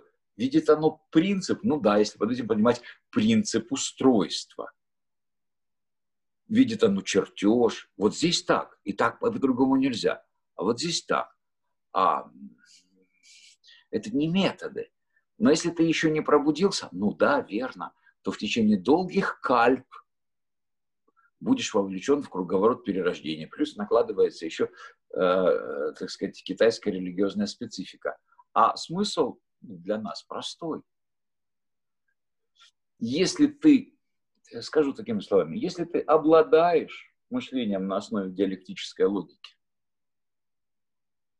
то ты будешь видеть и то, что ну, нет э, различия между этими двумя принципами, ну, точно так же, как различия между кругом и треугольником.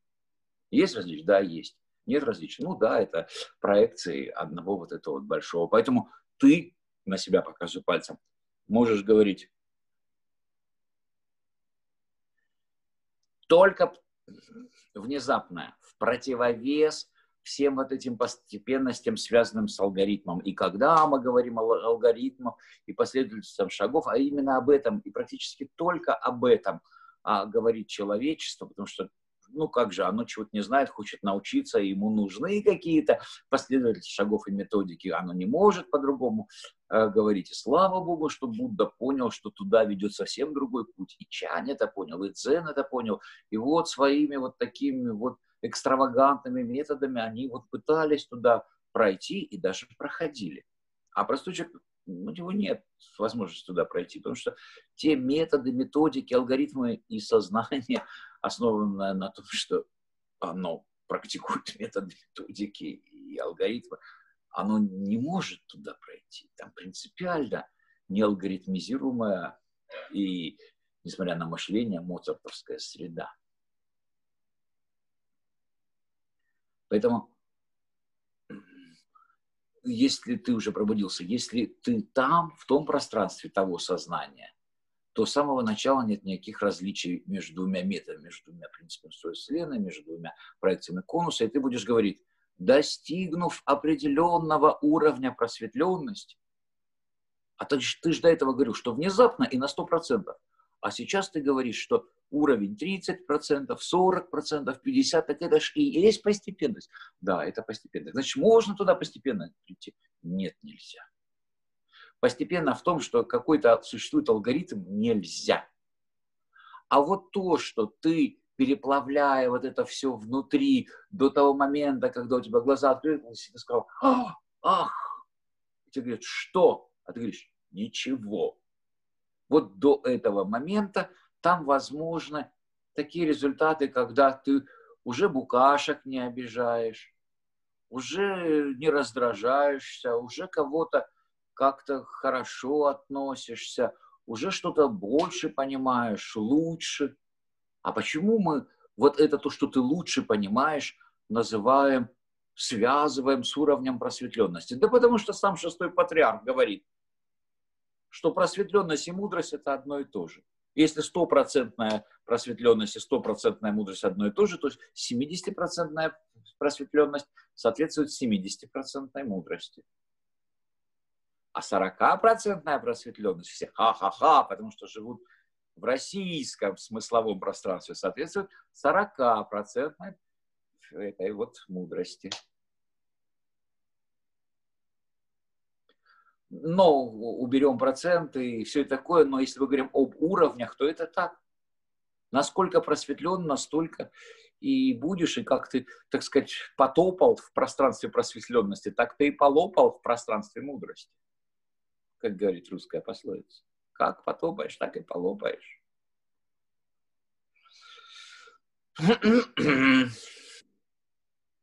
Поэтому, если ты уже пробудился, то с самого начала, ну почему не с самого начала? Ну, понятно, с самого начала, в том смысле, что с самого начала, нигде нет никаких различий. Ну, а начало, ты уже, ты, ты и не в начале, ты там.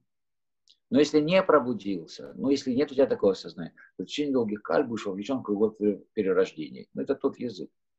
А, а, а без вот этих круговоротов перерождений пробудился, пробудился – и мы говорим еще раз, пробудился, просветление, функция, э, значит, э, свет, светильник, насколько пробудился, настолько и мудрый, поэтому можно говорить не только о пробуждении, просветлении, но о соответствующем уровне мудрости, входе в пространство вот этого мышления. Поэтому если еще не пробудился, то в течение долгих каль будешь вовлечен в разговор перерождений, можно перефразировать так. Но если ты не вошел в пространство этого мышления – то в течение долгих кальп ты будешь вот сидеть вот в этом вот предбаннике и, и, и никак не войдешь. Ну, да, может быть, через сто жизней. Но, но если твое мышление там, то ты будешь понимать даже такие вещи, что внезапное, когда нет никакой методики, и постепенное, когда каждому уровню твоей продвинутости, пробужденности, просветленности соответствует некий твой уровень мудрости, понимания, но и одновременно верно и такое утверждение, что вот если ты не допросветлился на 60%, вот у тебя 40% просветленности и мудрости соответствующей, то это значит, у тебя недопросветленность 60%. И теперь скажи мне, вот когда ты смотришь на какой-то процесс, это означает что? Твои 60% недопросветленности, недопонимания. Правильно. За то, что модели твои будут ложные. Ну, это простой вопрос. А теперь скажи мне, на что тебе нужно посмотреть, чтобы у тебя появилось правильное мнение? Ну, не буду тебя мучить этим вопросом. Сразу отвечу. Нет ничего такого, на что ты можешь посмотреть неискаженно. Поэтому смотришь ли ты на себя, на свои поступки, на своих друзей, на свою семью, на окружающий мир, на то, что происходит в экономике, на то, что происходит в государстве, в мире, на заговоры, отговоры, на что угодно. Ты все это будешь видеть с 60% искажением. Просветлился, стал у тебя уровень 70 просветленности, а искажений, соответственно, 30, ты будешь все видеть с 30% искажением. Как жить в таком пространстве? Ну как? Ну вот люди и живут. Основной способ их жизни в этом, в, в этом пространстве, в этой вот, вот ситуации, что это именно так. Основной их способ жизни – это игнорирование этого, незнание этого, непонимание этого. Многие там, что мудрости, многие печали или как-то там так. Не знаешь, и как говорит Пелевин, рассказывая про себя, как он по крышам там ходил, у него есть такой рассказ, открыл глаза, а, ну, у него лунатизм у Пелевина, значит, э, вышел на крышу и открыл глаза, очнулся, и он, значит, э, этот, э, стоит на крыше, на, на вот этой вот водосточной трубе, ну, жолоб по краю крыши. И так, а, а потом смотрит, и везде на крышах люди стоят, и в таком же рисковом положении стоят и ходят.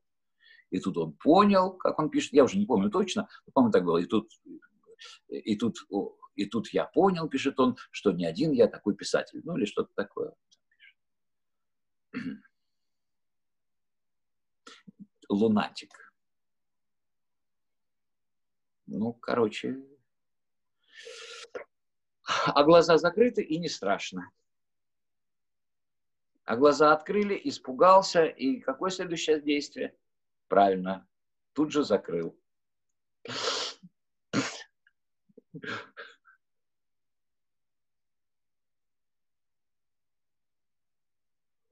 Вот.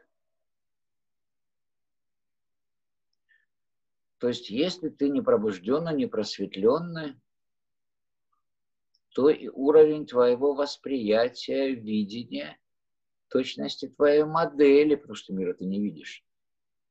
Умение создавать эти модели. Точность твоих выводов, движений, действий. Результативность твоя. Знак и качество последствий, которые, в которые превращаются твои выводы, твои следствия. Вот есть следствие, а есть последствия после следствия. Ну вот все это будет вот с такой наперед, с наперед заданной, нет, не алгоритмической вот установкой, а с наперед заданной ошибкой, искажением. Вот об этом у нас здесь идет речь. Так, так, так, так, так. Час мы проговорили. Ладно. Параграф 16. Ну, я повторять не буду. Кому интересно, прочтет самостоятельно на сайте zen.ru, три буквы zen.ru. Вот, и знаете, там есть две редакции, а ту, которой я пользуюсь, ну, не редакция, редакция одинаковая, два дизайна этой страницы, этой сутры. А то, которой пользуюсь я, она находится в комплексе страниц, которые называются «Бадхисатвская правда», и которая на сайте zen.ru, там просто какое-то количество ссылок, и там вы видите «Бадхисатская правда» заходите, большая страница, и там вот внизу сутра помоста шестого патриарха, который я вот сейчас пользуюсь, читаю вам этим текстом. 17 параграф. Читаем его весь или часть. Ой, какой он длинный. Но все равно...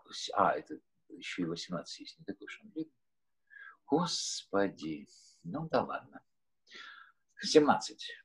Благородные друзья, благомудрые друзья – а в моих вратах Дхармы, в моих вратах Дхармы, весь Чань, шестой патриарх, считает путем и воротами. То есть есть Дхарма, не я владелец Дхармы, я знаю путь. И я могу провести ворота. И в этом смысле я владелец пути, я владелец ворот, ну, такие же, как проводник – а, является владельцем пути или владельцем ворот. при условии, что кроме него этих ворот, этого пути никто не знает. Благомудрые друзья, в моих вратах Дхармы с самых древних времен и по сю пору все основано на немысли, как главном принципе учения, на отсутствии внешних признаков как субстанции, на несвязанности как основе. Что такое отсутствие признаков? Отсутствие признаков – это находясь, внимание, среди признаков, в скобочках, форм, отрешаться от внешних признаков вещей. Не мысль, в скобочках, отсутствие мыслей, это погружаясь в мышление, не мыслить.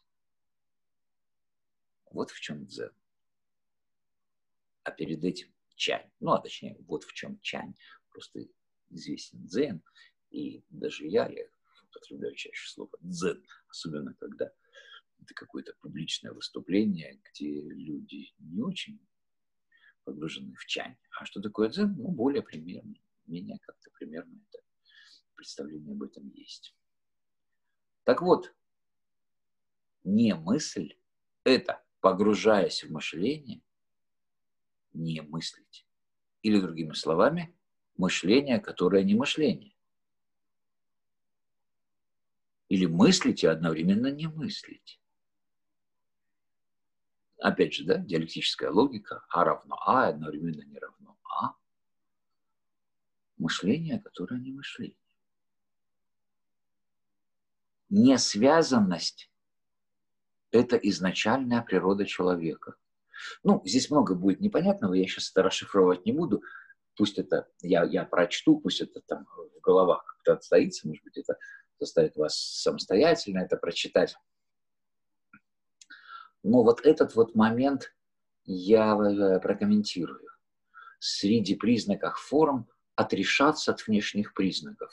То есть, другими словами, видя круг и треугольник, понимать, что круг и треугольник – это – вот который ты видишь самым настоящим вот образом, ну вот же он, но там нет никакого круга и треугольника. Там конус, а круг треугольник – это внешние признаки этого явления, несмотря на то, что они щупываемы всеми там органами чувств.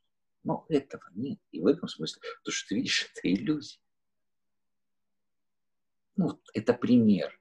Находясь среди признаков форм, отрешаться от внешних признаков вещей не мысль, отсутствие, отсутствие мысли, это погружаясь в мышление, не мыслить. Наиболее близкое к этому – это погружаясь в процесс мышления, не алгоритмизировать, не считать, что твое мышление может работать исключительно на принципах формальной логики – не выстраивать алгоритмы, что если это то, а это то, это то, это то, а это то. Так ты никогда не разберешь сложного явления процесса. Так ты никогда не поймешь сложное явление процесса. Не веришь мне? Пожалуйста. Вот дзен. Сложное явление? Сложное. Ну, попробуй его просчитать.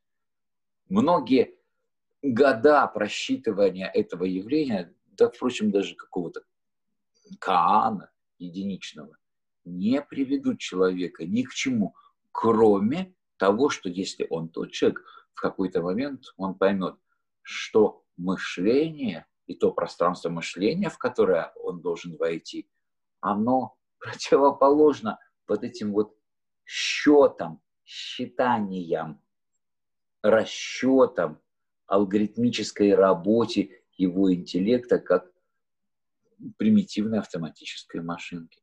Что для того, чтобы войти туда, нужно свое мышление довести до такого уровня высоты, чтобы оно перестало вот э, тарахтеть и считать вот эти какие-то очень сложные, но на самом деле примитивные варианты. Примитивные по той причине, что все вот это считание это низшая часть осмысливания Вселенной, низшая часть, основанная на принципе А равно А. Есть то, которое то. А вся Вселенная, она устроена на принципе то, которое то и одновременно не то. И одновременно это то, которое не то. То, которое то, и то, которое не то. И это одновременно. Так кто передо мной? Не знаю, ответил Бадхидхарма. Это я прокомментировал, остальное просто вот читаем. Пусть оно укладывается.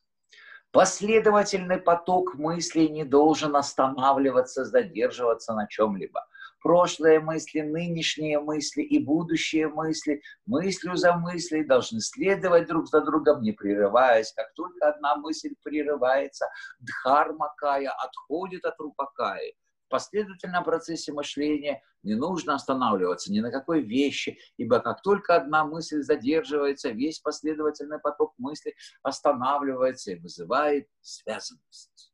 Если же, погружаясь во все вещи, последовательный поток мысли не задерживается ни на чем, то и связанности не будет, потому что не пребывание, отсутствие опоры является основой.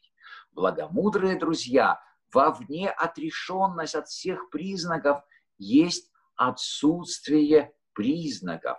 Как только вы отрешаетесь от признаков, субстанция вашей собственной природы очищается. Поэтому, а, поэтому-то отсутствие признаков является субстанцией. Ну, они не используют слово субстанция. Слово субстанция – это переводчики, да еще и переводчики это. То есть, безусловно, об этом речи нет, но пока не комментирую. Да, сложное для понимания, да, нужно не один раз читать, да, должен быть проводник в ворота Дхарма. Вот. Но, тем не менее, вот полезно даже вот так вот соприкоснуться. Попадая во все ситуации, не быть загрязненным, это называется не мысль. В своих мыслях отрешайтесь от внешних обстоятельств. Находясь среди вещей, не порождайте мысли о них. Вот ты сидишь и автоматически думаешь, это плохое, это хорошее, это то, это то. И ты так думаешь, как ты, ты, ты мир видишь, да еще ты его судья, неважно, что и одновременно. Так. А вот. И остановись. Думай, кто ты, что тебе нужно. Потому что все вот эти вот бульканья, ну, они же автоматические, тебе там наставали импульсов в голову, мир насовал. И вот ты вот это, зачем ты это думаешь? К чему ты это думаешь? И еще и сложные вопросы какие-то там, там решаешь. А как если то, а то? Неважно, про что ты решаешь. Про космос, про богов, про сериал. Это одно и то же.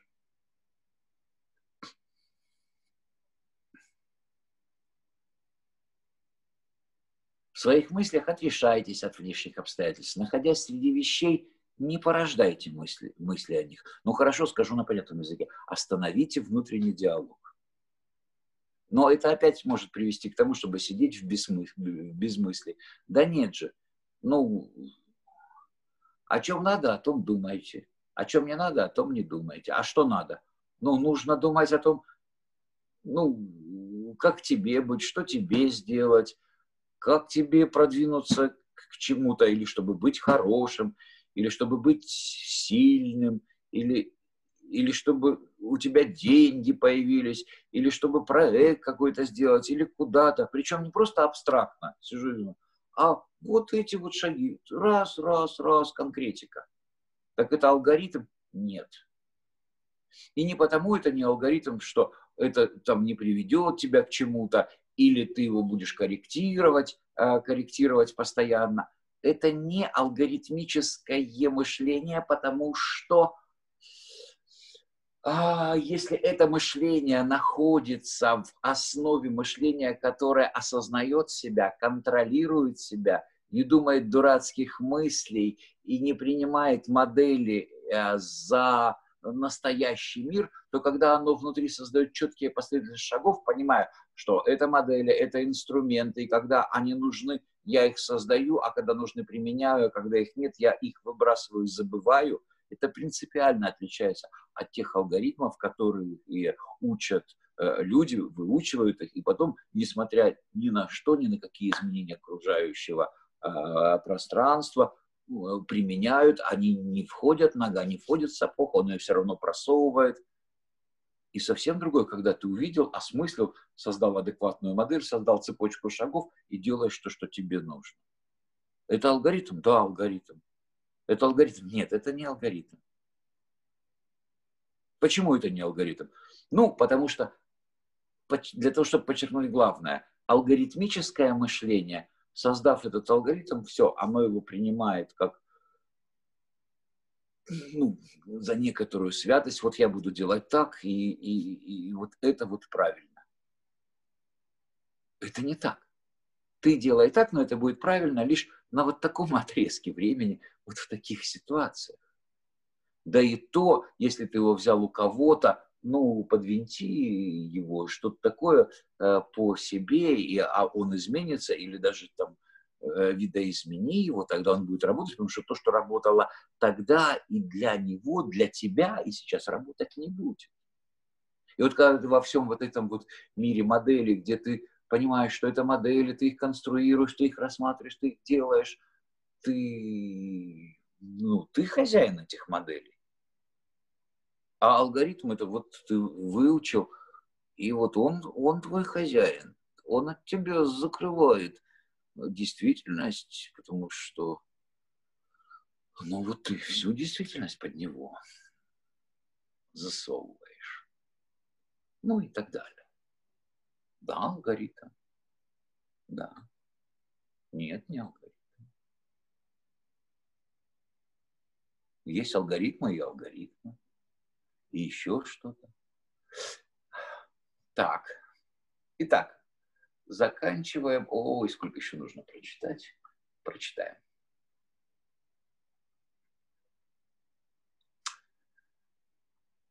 А, если вы не будете думать обо всем множестве вещей, то все мысли будут отброшены. И тогда в квадратных э, скобках дискурсивное мышление прекратится – вы уже не будете перерождаться в других местах. Изучающие путь. Не допускайте небрежности и легкомысленного отношения к смыслу учения. Это еще куда ни шло, если вы вводите в заблуждение себя. Но гораздо хуже, если вы воодушевляете на ошибки других. А однако некоторые люди не только заблуждаются сами и ничего не понимают, но еще и поносят учение сутр.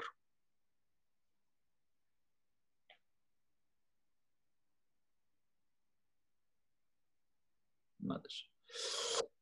Итак,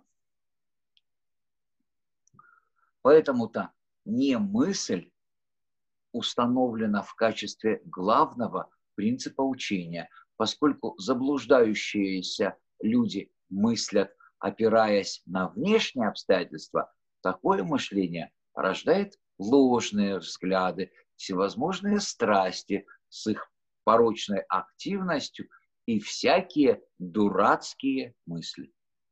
Так и написано, дурацкие. Так и переведено, дурацкие мысли. А все это рождается из него. Поэтому-то в этих вратах учения не мысль установлена как основной принцип. Люди этого мира. Отрешайтесь от ложных взглядов. Не порождайте ложных мыслей. Однако, если не будет мыслей, то не мысль тоже не будет установлена. Не означает нет чего.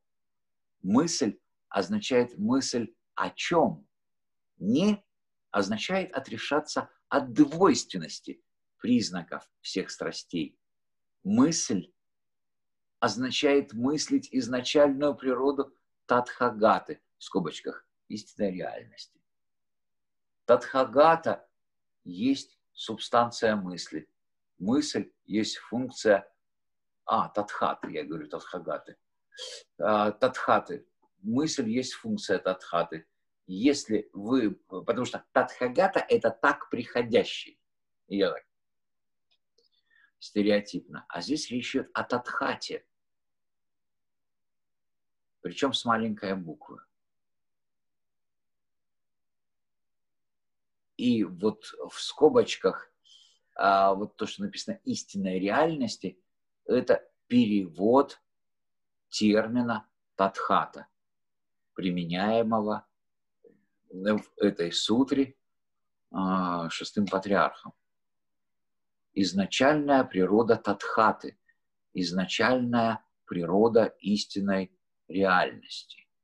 Мысль означает мыслить изначальную природу татхаты изначальную природу истинной реальности.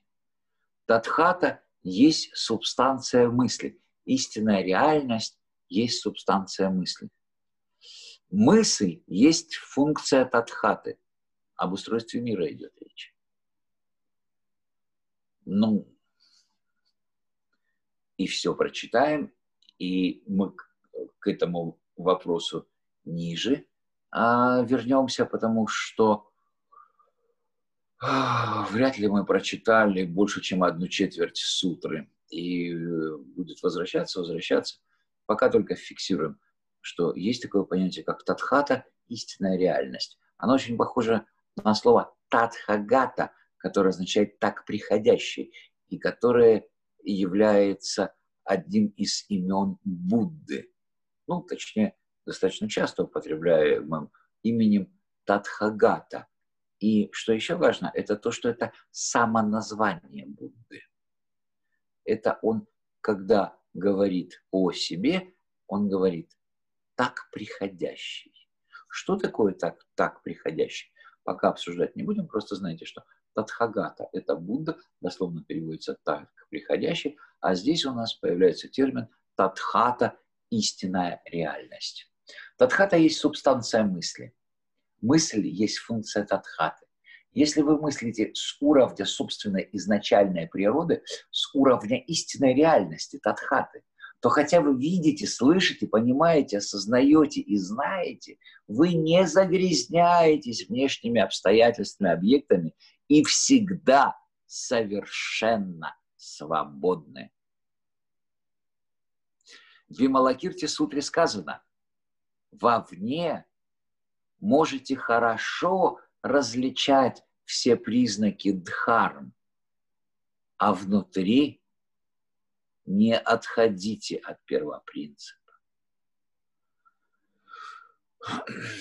Я бы э, написано в Вималакирте сказано вовне можете хорошо различать все признаки дхарм, а внутри не отходите от первопринципа. Я бы ужесточил высказывания Вималакирти Сутры.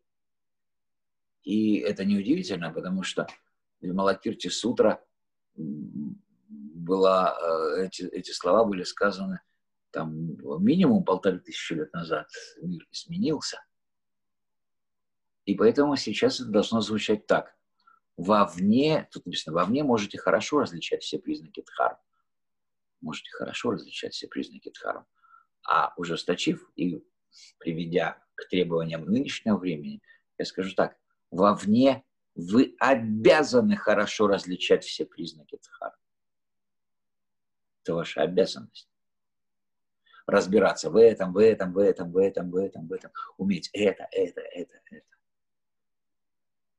Вести актив, активную жизнь в этом пространстве, в этом пространстве, в этом пространстве, в этом понимать, как устроено это, это, это, обладать таким знанием, таким знанием, таким, такими умениями, такими умениями, такими скиллы, навыки. Быть эрудирован в том, в том, в том, в том, в том, в том. Это требование времени. И поэтому должно звучать так.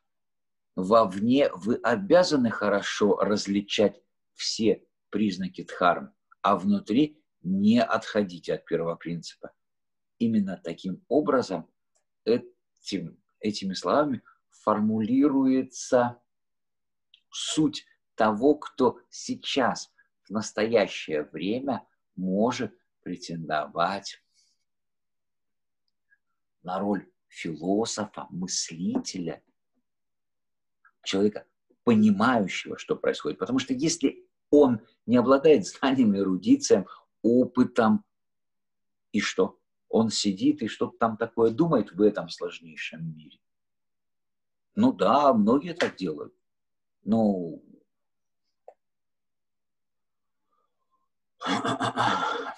и наоборот, если он хорошо во всем этом вот разбирается, а внутри не только отходит от первопринципа, но даже и не представляет, что есть какой-то первопринцип, говоря словами сутры помоста. Ну да, он постоянно там маневрирует, что-то такое делает, и даже опыт какой-то накапливает, что-то там считает, и что-то такое делает. И что это его знание истинно, он что-то может, он реален? Нет. И поэтому лишь требования вовне вы обязаны хорошо различать все признаки дхарм, а внутри не отходить от первопринципа. Это относится к современному пониманию образа философа, мыслителя, человека, приверженного истине, следующего путем, как бы он сейчас ни назывался, Бадхисатвы, являющегося последователем той великой традиции мышления и существования в этом мире, которая была заложена такими умнейшими и лучшайшими людьми, как Будда и шестой патриарх войны ну а также масса менее известных нам по именам учителей, наставников, людей, мыслителей, философов. Вот, на этом мы закончили 17 а, параграф. А в следующий раз, а это будет, видимо, в среду, мы начнем с 18 параграфа. И а, мы можем уделить какое-то время еще вопросам и ответом. Почему я говорю какой-то? Потому что ну, иногда мы до 18, а сейчас 17.26. Вот. Но это не значит, что мы будем до 18, а как пойдет. А я даже хотел, чтобы это не слишком долго там затягивалось. Поэтому выделяем 5 минут на вопросы и ответы, а, а там посмотрим. Александр Великий, я тебя прошу, если есть какие-то в комментариях вопросы, зачитать их. А всех остальных присутствующих сейчас здесь, в конференции Zoom, прошу их задавать устно. В комментарии есть вопрос от Кости Коваленко. В самом начале, когда читали про э, прямоту сознания, что вот он написал, задумался, кажется, это ценно с союзниками, со своими, а с конкурентами хитрость. А, отвечаю на этот вопрос. Не, невозможно пройти по жизни, выучив что-то, какие-то образцы, случаи, кейсы, принципы. Потому что когда ты разбрасываешь камни, обязательно наступает время собирать камни. Потому что мы все время говорим о борьбе и единстве противоположностей. Потому что мы говорим, что каждое явление, процесс имеет бесконечное количество аспектов. И мы говорим, прямота сознания. Вот есть друзья. Ну, понятно, что ты им Э, там не врешь. И то, как это, Костя, не врешь? Вот я начну тебе говорить все, что я о тебе думаю. Сразу перестану быть твоим другом. Как-то я должен придерживаться приличий.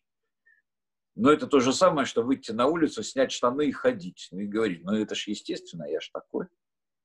И вот как нам жить в этом мире, где нужно практиковать прямоту сознания и в то же время не быть дураком? во всех смыслах этого слова. Частный случай, который ты предлагаешь, это с друзьями. Ты э, вот, говоришь э, вот, правду, искренне, прямой, вот. А, значит, с врагами там ты на что-то такое там способен. А я тебе так скажу. У людей обычно, э, ну, в таком вот уже взрослом возрасте, ну, например, один друг, ну, к примеру. И что? С одним человеком, значит, ты говоришь правду, а всему миру врешь тогда? Видишь, к чему приводит твой принцип с друзьями говорить? Тогда а, а один, один, да, одного можно и не считать. То есть получается, что ты вынужден всегда врать. А тут мы вспоминаем, такой умный человек, как Иисус Христос говорил, возлюби ближнего своего, а потом он говорил, возлюби врага своего, как самого себя. И вот, и что ж делать? Хорошо, возлюбил, и что же им теперь, правду говорить? А они в тебя будут копья втыкать тоже не выход. И получается, что для того, чтобы выжить человеку в этом мире, что ему нужно делать? Врать, изворачиваться и, и всякие прочие нехорошие дела. Согласен? Но это если вот таким вот простым мозгом это осмысливать. А, которая А. Но даже те люди, которые я говорил, что А, А ищут там алгоритмы, методики, они и то стараются жить как-то так, чтобы не приносить один уж совсем вред. Да, Вася? Как-то они по-доброму стараются поступать, а не только вредоносно. Вот, любой человек, и ты знаешь, даже к врагам они как-то стараются, что ну ладно, плюнул, прошел, ну, значит, вот уж не забивать его там совсем, не мстить в конце концов, и как-то все человечество по этому пути продвигается. Так вот, о чем я говорю. Я говорю о том, что если твоя просветленность лишь на 30%, то на 70% ты будешь заблуждаться. И ты будешь заблуждаться при взгляде на любой элемент, фрагмент, объект, процесс явления этого мира. И вот этот элемент мира, как относиться к друзьям и врагам, при том, что нужно практиковать прямоту сознания, тоже будет на 70% искажен и не понят. И это то, непонимание, которое и не объяснить. Что значит не объяснить? Ну вот ты достиг просветления, вот перед тобой другой человек, и тебе кто-то такой, как ты, в шутку говорит, ну вот объясни ему, что это такое, вот что там у тебя сейчас. Ну и как ты ему объяснишь, что такое просветление, которое у тебя сейчас творится, и как ты видишь вот эти вот все единства, противоположности, и что нигде ничего. Предположим, ты даже ему это объяснишь. Но ты понимаешь, как он это поймет?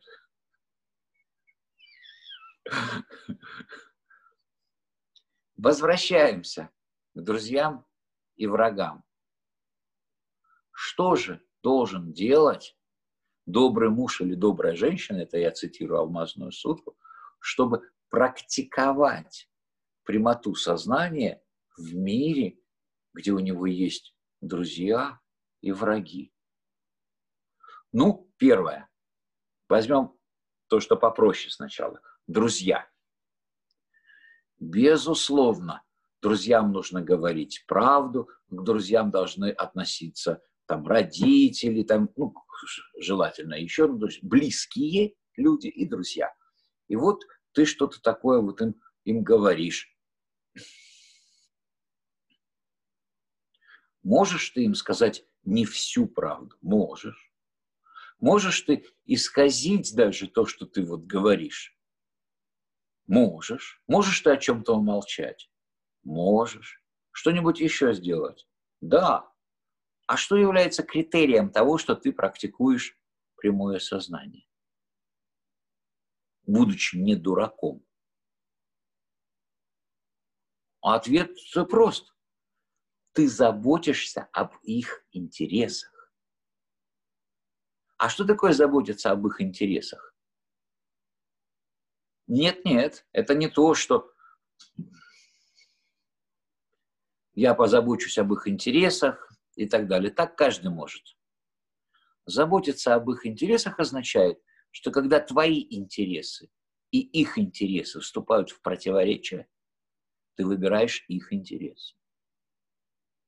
И вот если ты такой, если ты выбираешь их интересы вот в этот момент, говори, что хочешь, делай, что хочешь, хоть вообще молчи, ничего не говори.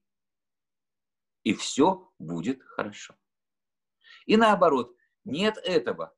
Любая твоя, так сказать, правда, вот у тебя там это вот все там торчит, и ты никуда не идешь. А сам, ну, говоришь ты, под видом того, что ты, видите ли, заботишься и критикуешь, чтобы он улучшился.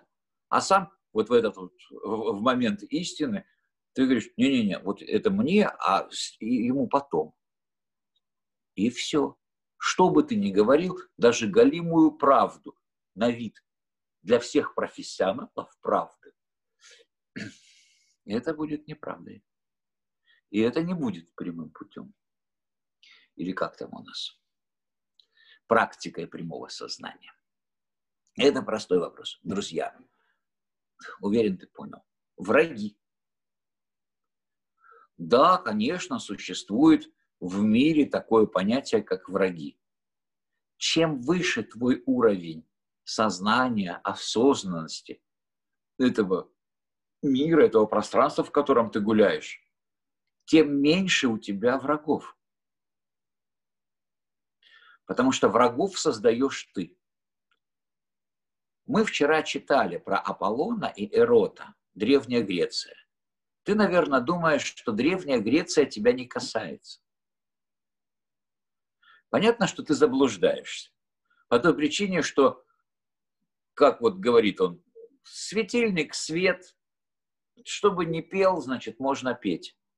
Я имею в виду, если Будда говорит про пылинки, это не значит, что он говорит про пылинки. Это и значит, что он говорит про пылинки. Понимаешь, о чем речь? Нет? Поясняет. Если я читаю про Древнюю Грецию, то какая разница, про Грецию я читаю или про дзен? Все равно там будет одно и то же. О, раскрыл страшную тайну. Одно и то же. Значит, можно то не слушать, а то слушать. Ну, да. Но там зато все про Древнюю Грецию. Понимаешь? Но про дзен. Ну, в смысле, про диалектическую логику. Но в смысле про основное, правильное, продвигающее, прочищающее. Поэтому только Древняя Греция, только Древняя Греция. Но не привязываясь к внешним признакам. Аполлон, Древняя Греция, фигня. Тем не менее, возвращаясь к этой конкретике, Вчера Аполлон и бог любви Эрот, и вот они друг, друг с другом. Аполлон двумя словами превратил Эрота в своего врага и добился того, что ни в чем не повинная Дафна была убита. Выбрала себе в конце своего жизненного пути, выбрал, ее выбор был в том, что о, там, Пиней, расступись, земля, поглоти меня. Вот до чего там довели девушку. И все это сделал Аполлон своими руками, и мы говорили, каждый кузнец своего счастья в силу своей недопросветленности. Поэтому, идя по тому пути, о котором говорит шестой патриарх, и практикуя прямое сознание, ты обязательно придешь к тому уровню, когда врагов у тебя станет гораздо меньше. Я понимаю, э, что у тебя врагов и сейчас немного, поэтому шучу, и плюс говоря тебе, говоришь не только для тебя. Но смысл такой. Чем больше ты практикуешь прямое сознание, тем меньше у тебя будет э, врагов. В основе лежит очень простой принцип. Тем меньше ты своим поведением будешь создавать себе врагов. Или как там, ну, ну неважно. искусный мастер не оставляет следов, древнекитайское изречение, ну, в том смысле, что вот он проходит через среду, через, через пространство, не так, что задирает все, и, знаешь, вот можно идти и палкой по вот такой вот решетке на улице, по забору, ды ды ды ды ды ды ды ды ды ды И все, кто будет рядом, или в домах будут, да что ж это за идиот такой. Можно сесть на мотоцикл или автомобиль, снять глушители и лихо проехаться. Но мир-то магичен. Ты едешь и гудишь. Но каждый третий, кто проходит, внутренне тебе посылает не лучи добра и приветствия, а совсем наоборот, а потом ты не знаешь, почему у тебя колесо спустилось, каска пробилась, и вообще все там не это. А они же все коллективно тебя проклинали полчаса. Нет, мир не магичен. Магичен. Соответственно, врагов становится у тебя меньше, потому что всех врагов люди создают себе сами. Но есть и объективные обстоятельства. Ты тут живешь, а на тебя напали. Кто напал? Ну, немцы, фашисты, коронавирус. Ну, кто-то бывает. Вышел, напал на тебя. Как в этой ситуации? Что нужно делать? Да очень просто. Сражаться отстаивать э, своих родных, близких, что-то еще, что-то еще, что-то еще. Делать простые, прямые, практика прямого пути, вещи для того, чтобы защитить что? Добро, истину, люди. Как ты это понимаешь? Это зависит от уровня а, твоей продвинутости, твоей просветленности.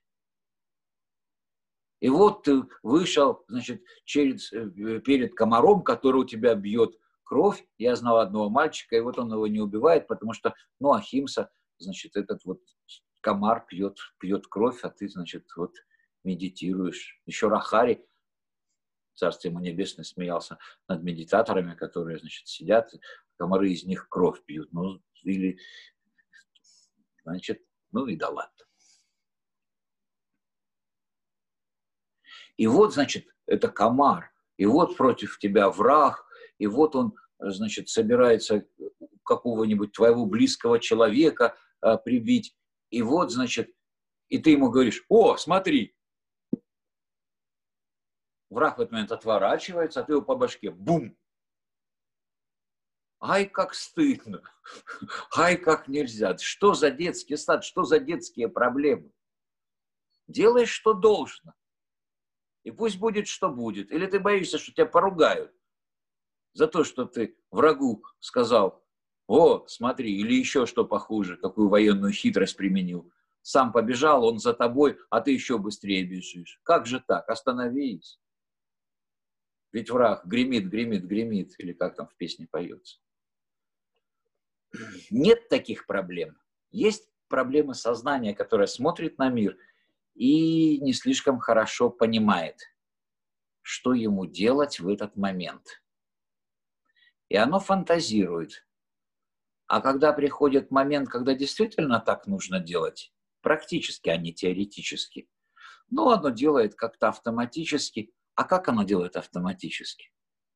А вот именно так, как положено, всем собой, со всего своего уровня психологической подготовки, умений, навыков, мобильности, быстроты, с учетом обстоятельств. Отсюда вывод. Даже не думай, враги тебе, не враги, прямой путь, не прямой. Вот практикуй прямой, не искажайся. А когда придет момент, и перед тобой возникнет вот эта ситуация, на которую ты хочешь среагировать, ты будешь реагировать не с уровня 30% просветленности и вот такую-то проработки навыков. А ты будешь реагировать с уровня 90% просветленности и вот такой-то проработки навыков, которые ты на всем пути стремления к истине, к совершенству постоянно практиковал внешние, внутренние и всякие остальные. И тогда ты в этот момент автоматически автоматически это означает 90% просветления 90% мудрости, 90% всех других проявлений. Автоматически сработаешь гораздо эффективнее, чем если ты находишься на 30 и не стремишься вот туда вверх. А всякие вопросы, что делать, враг, это, это так, извини за выражение, попи... Как это говорится? Не попереводить, но есть какой-то... Попереговорить, вот.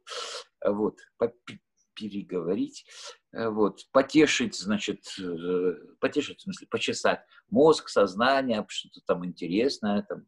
Европейцы, они ж не Кааны решают, а, а они загадки решают. А Каан это другое. Каан это черепок, который раз, раз, раз, это лучше, потому что ты уже в этой струе, чтобы лучше. А не так, что загадку решить. Поэтому и здесь. Не нужно решать никакие загадки. Просто нужно становиться лучше, стараться делать себя лучше каждый день, падать, подниматься, даже в том, что решил себя делать лучше и перестарался. Перестарался, аж красными прыщами пошел. Остановись, не надо так себя стараться делать лучше. Чуть помедленнее кони, чуть помедленнее, тем более, если ты вот только в начале небольшой, чуть помедленнее пони, вот, ну и как тогда скачешь? Привет, Костя. Вот, я раз выступался, а время идет. Но вопрос тоже, знаешь, в нем как в капле воды можно утонуть. Вопросы. Отлично. Facebook Хорошо. пока нет ничего.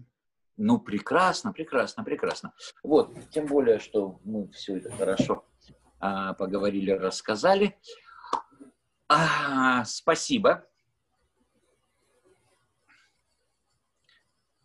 На этом мы наше сегодняшнее занятие, встречу, беседы, или, как в старинные времена говорили, собрание дхармы прекращаем. Спасибо родам и до свидания. Спасибо, Вася. И до свидания.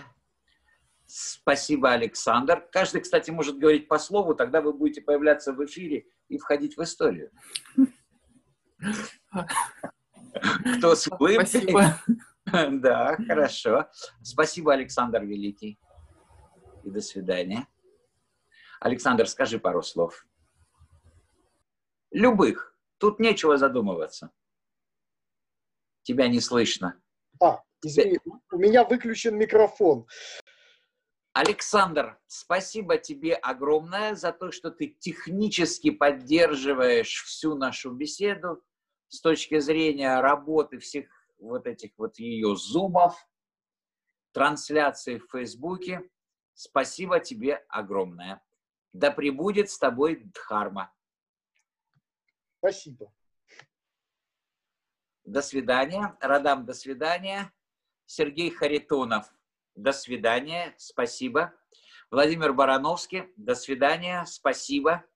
Вот, увидимся завтра. Татьяна Куренкова, хоть ты и не включаешься, но я вижу экран с тобой. Тоже до свидания и спасибо. Всем пока. До свидания.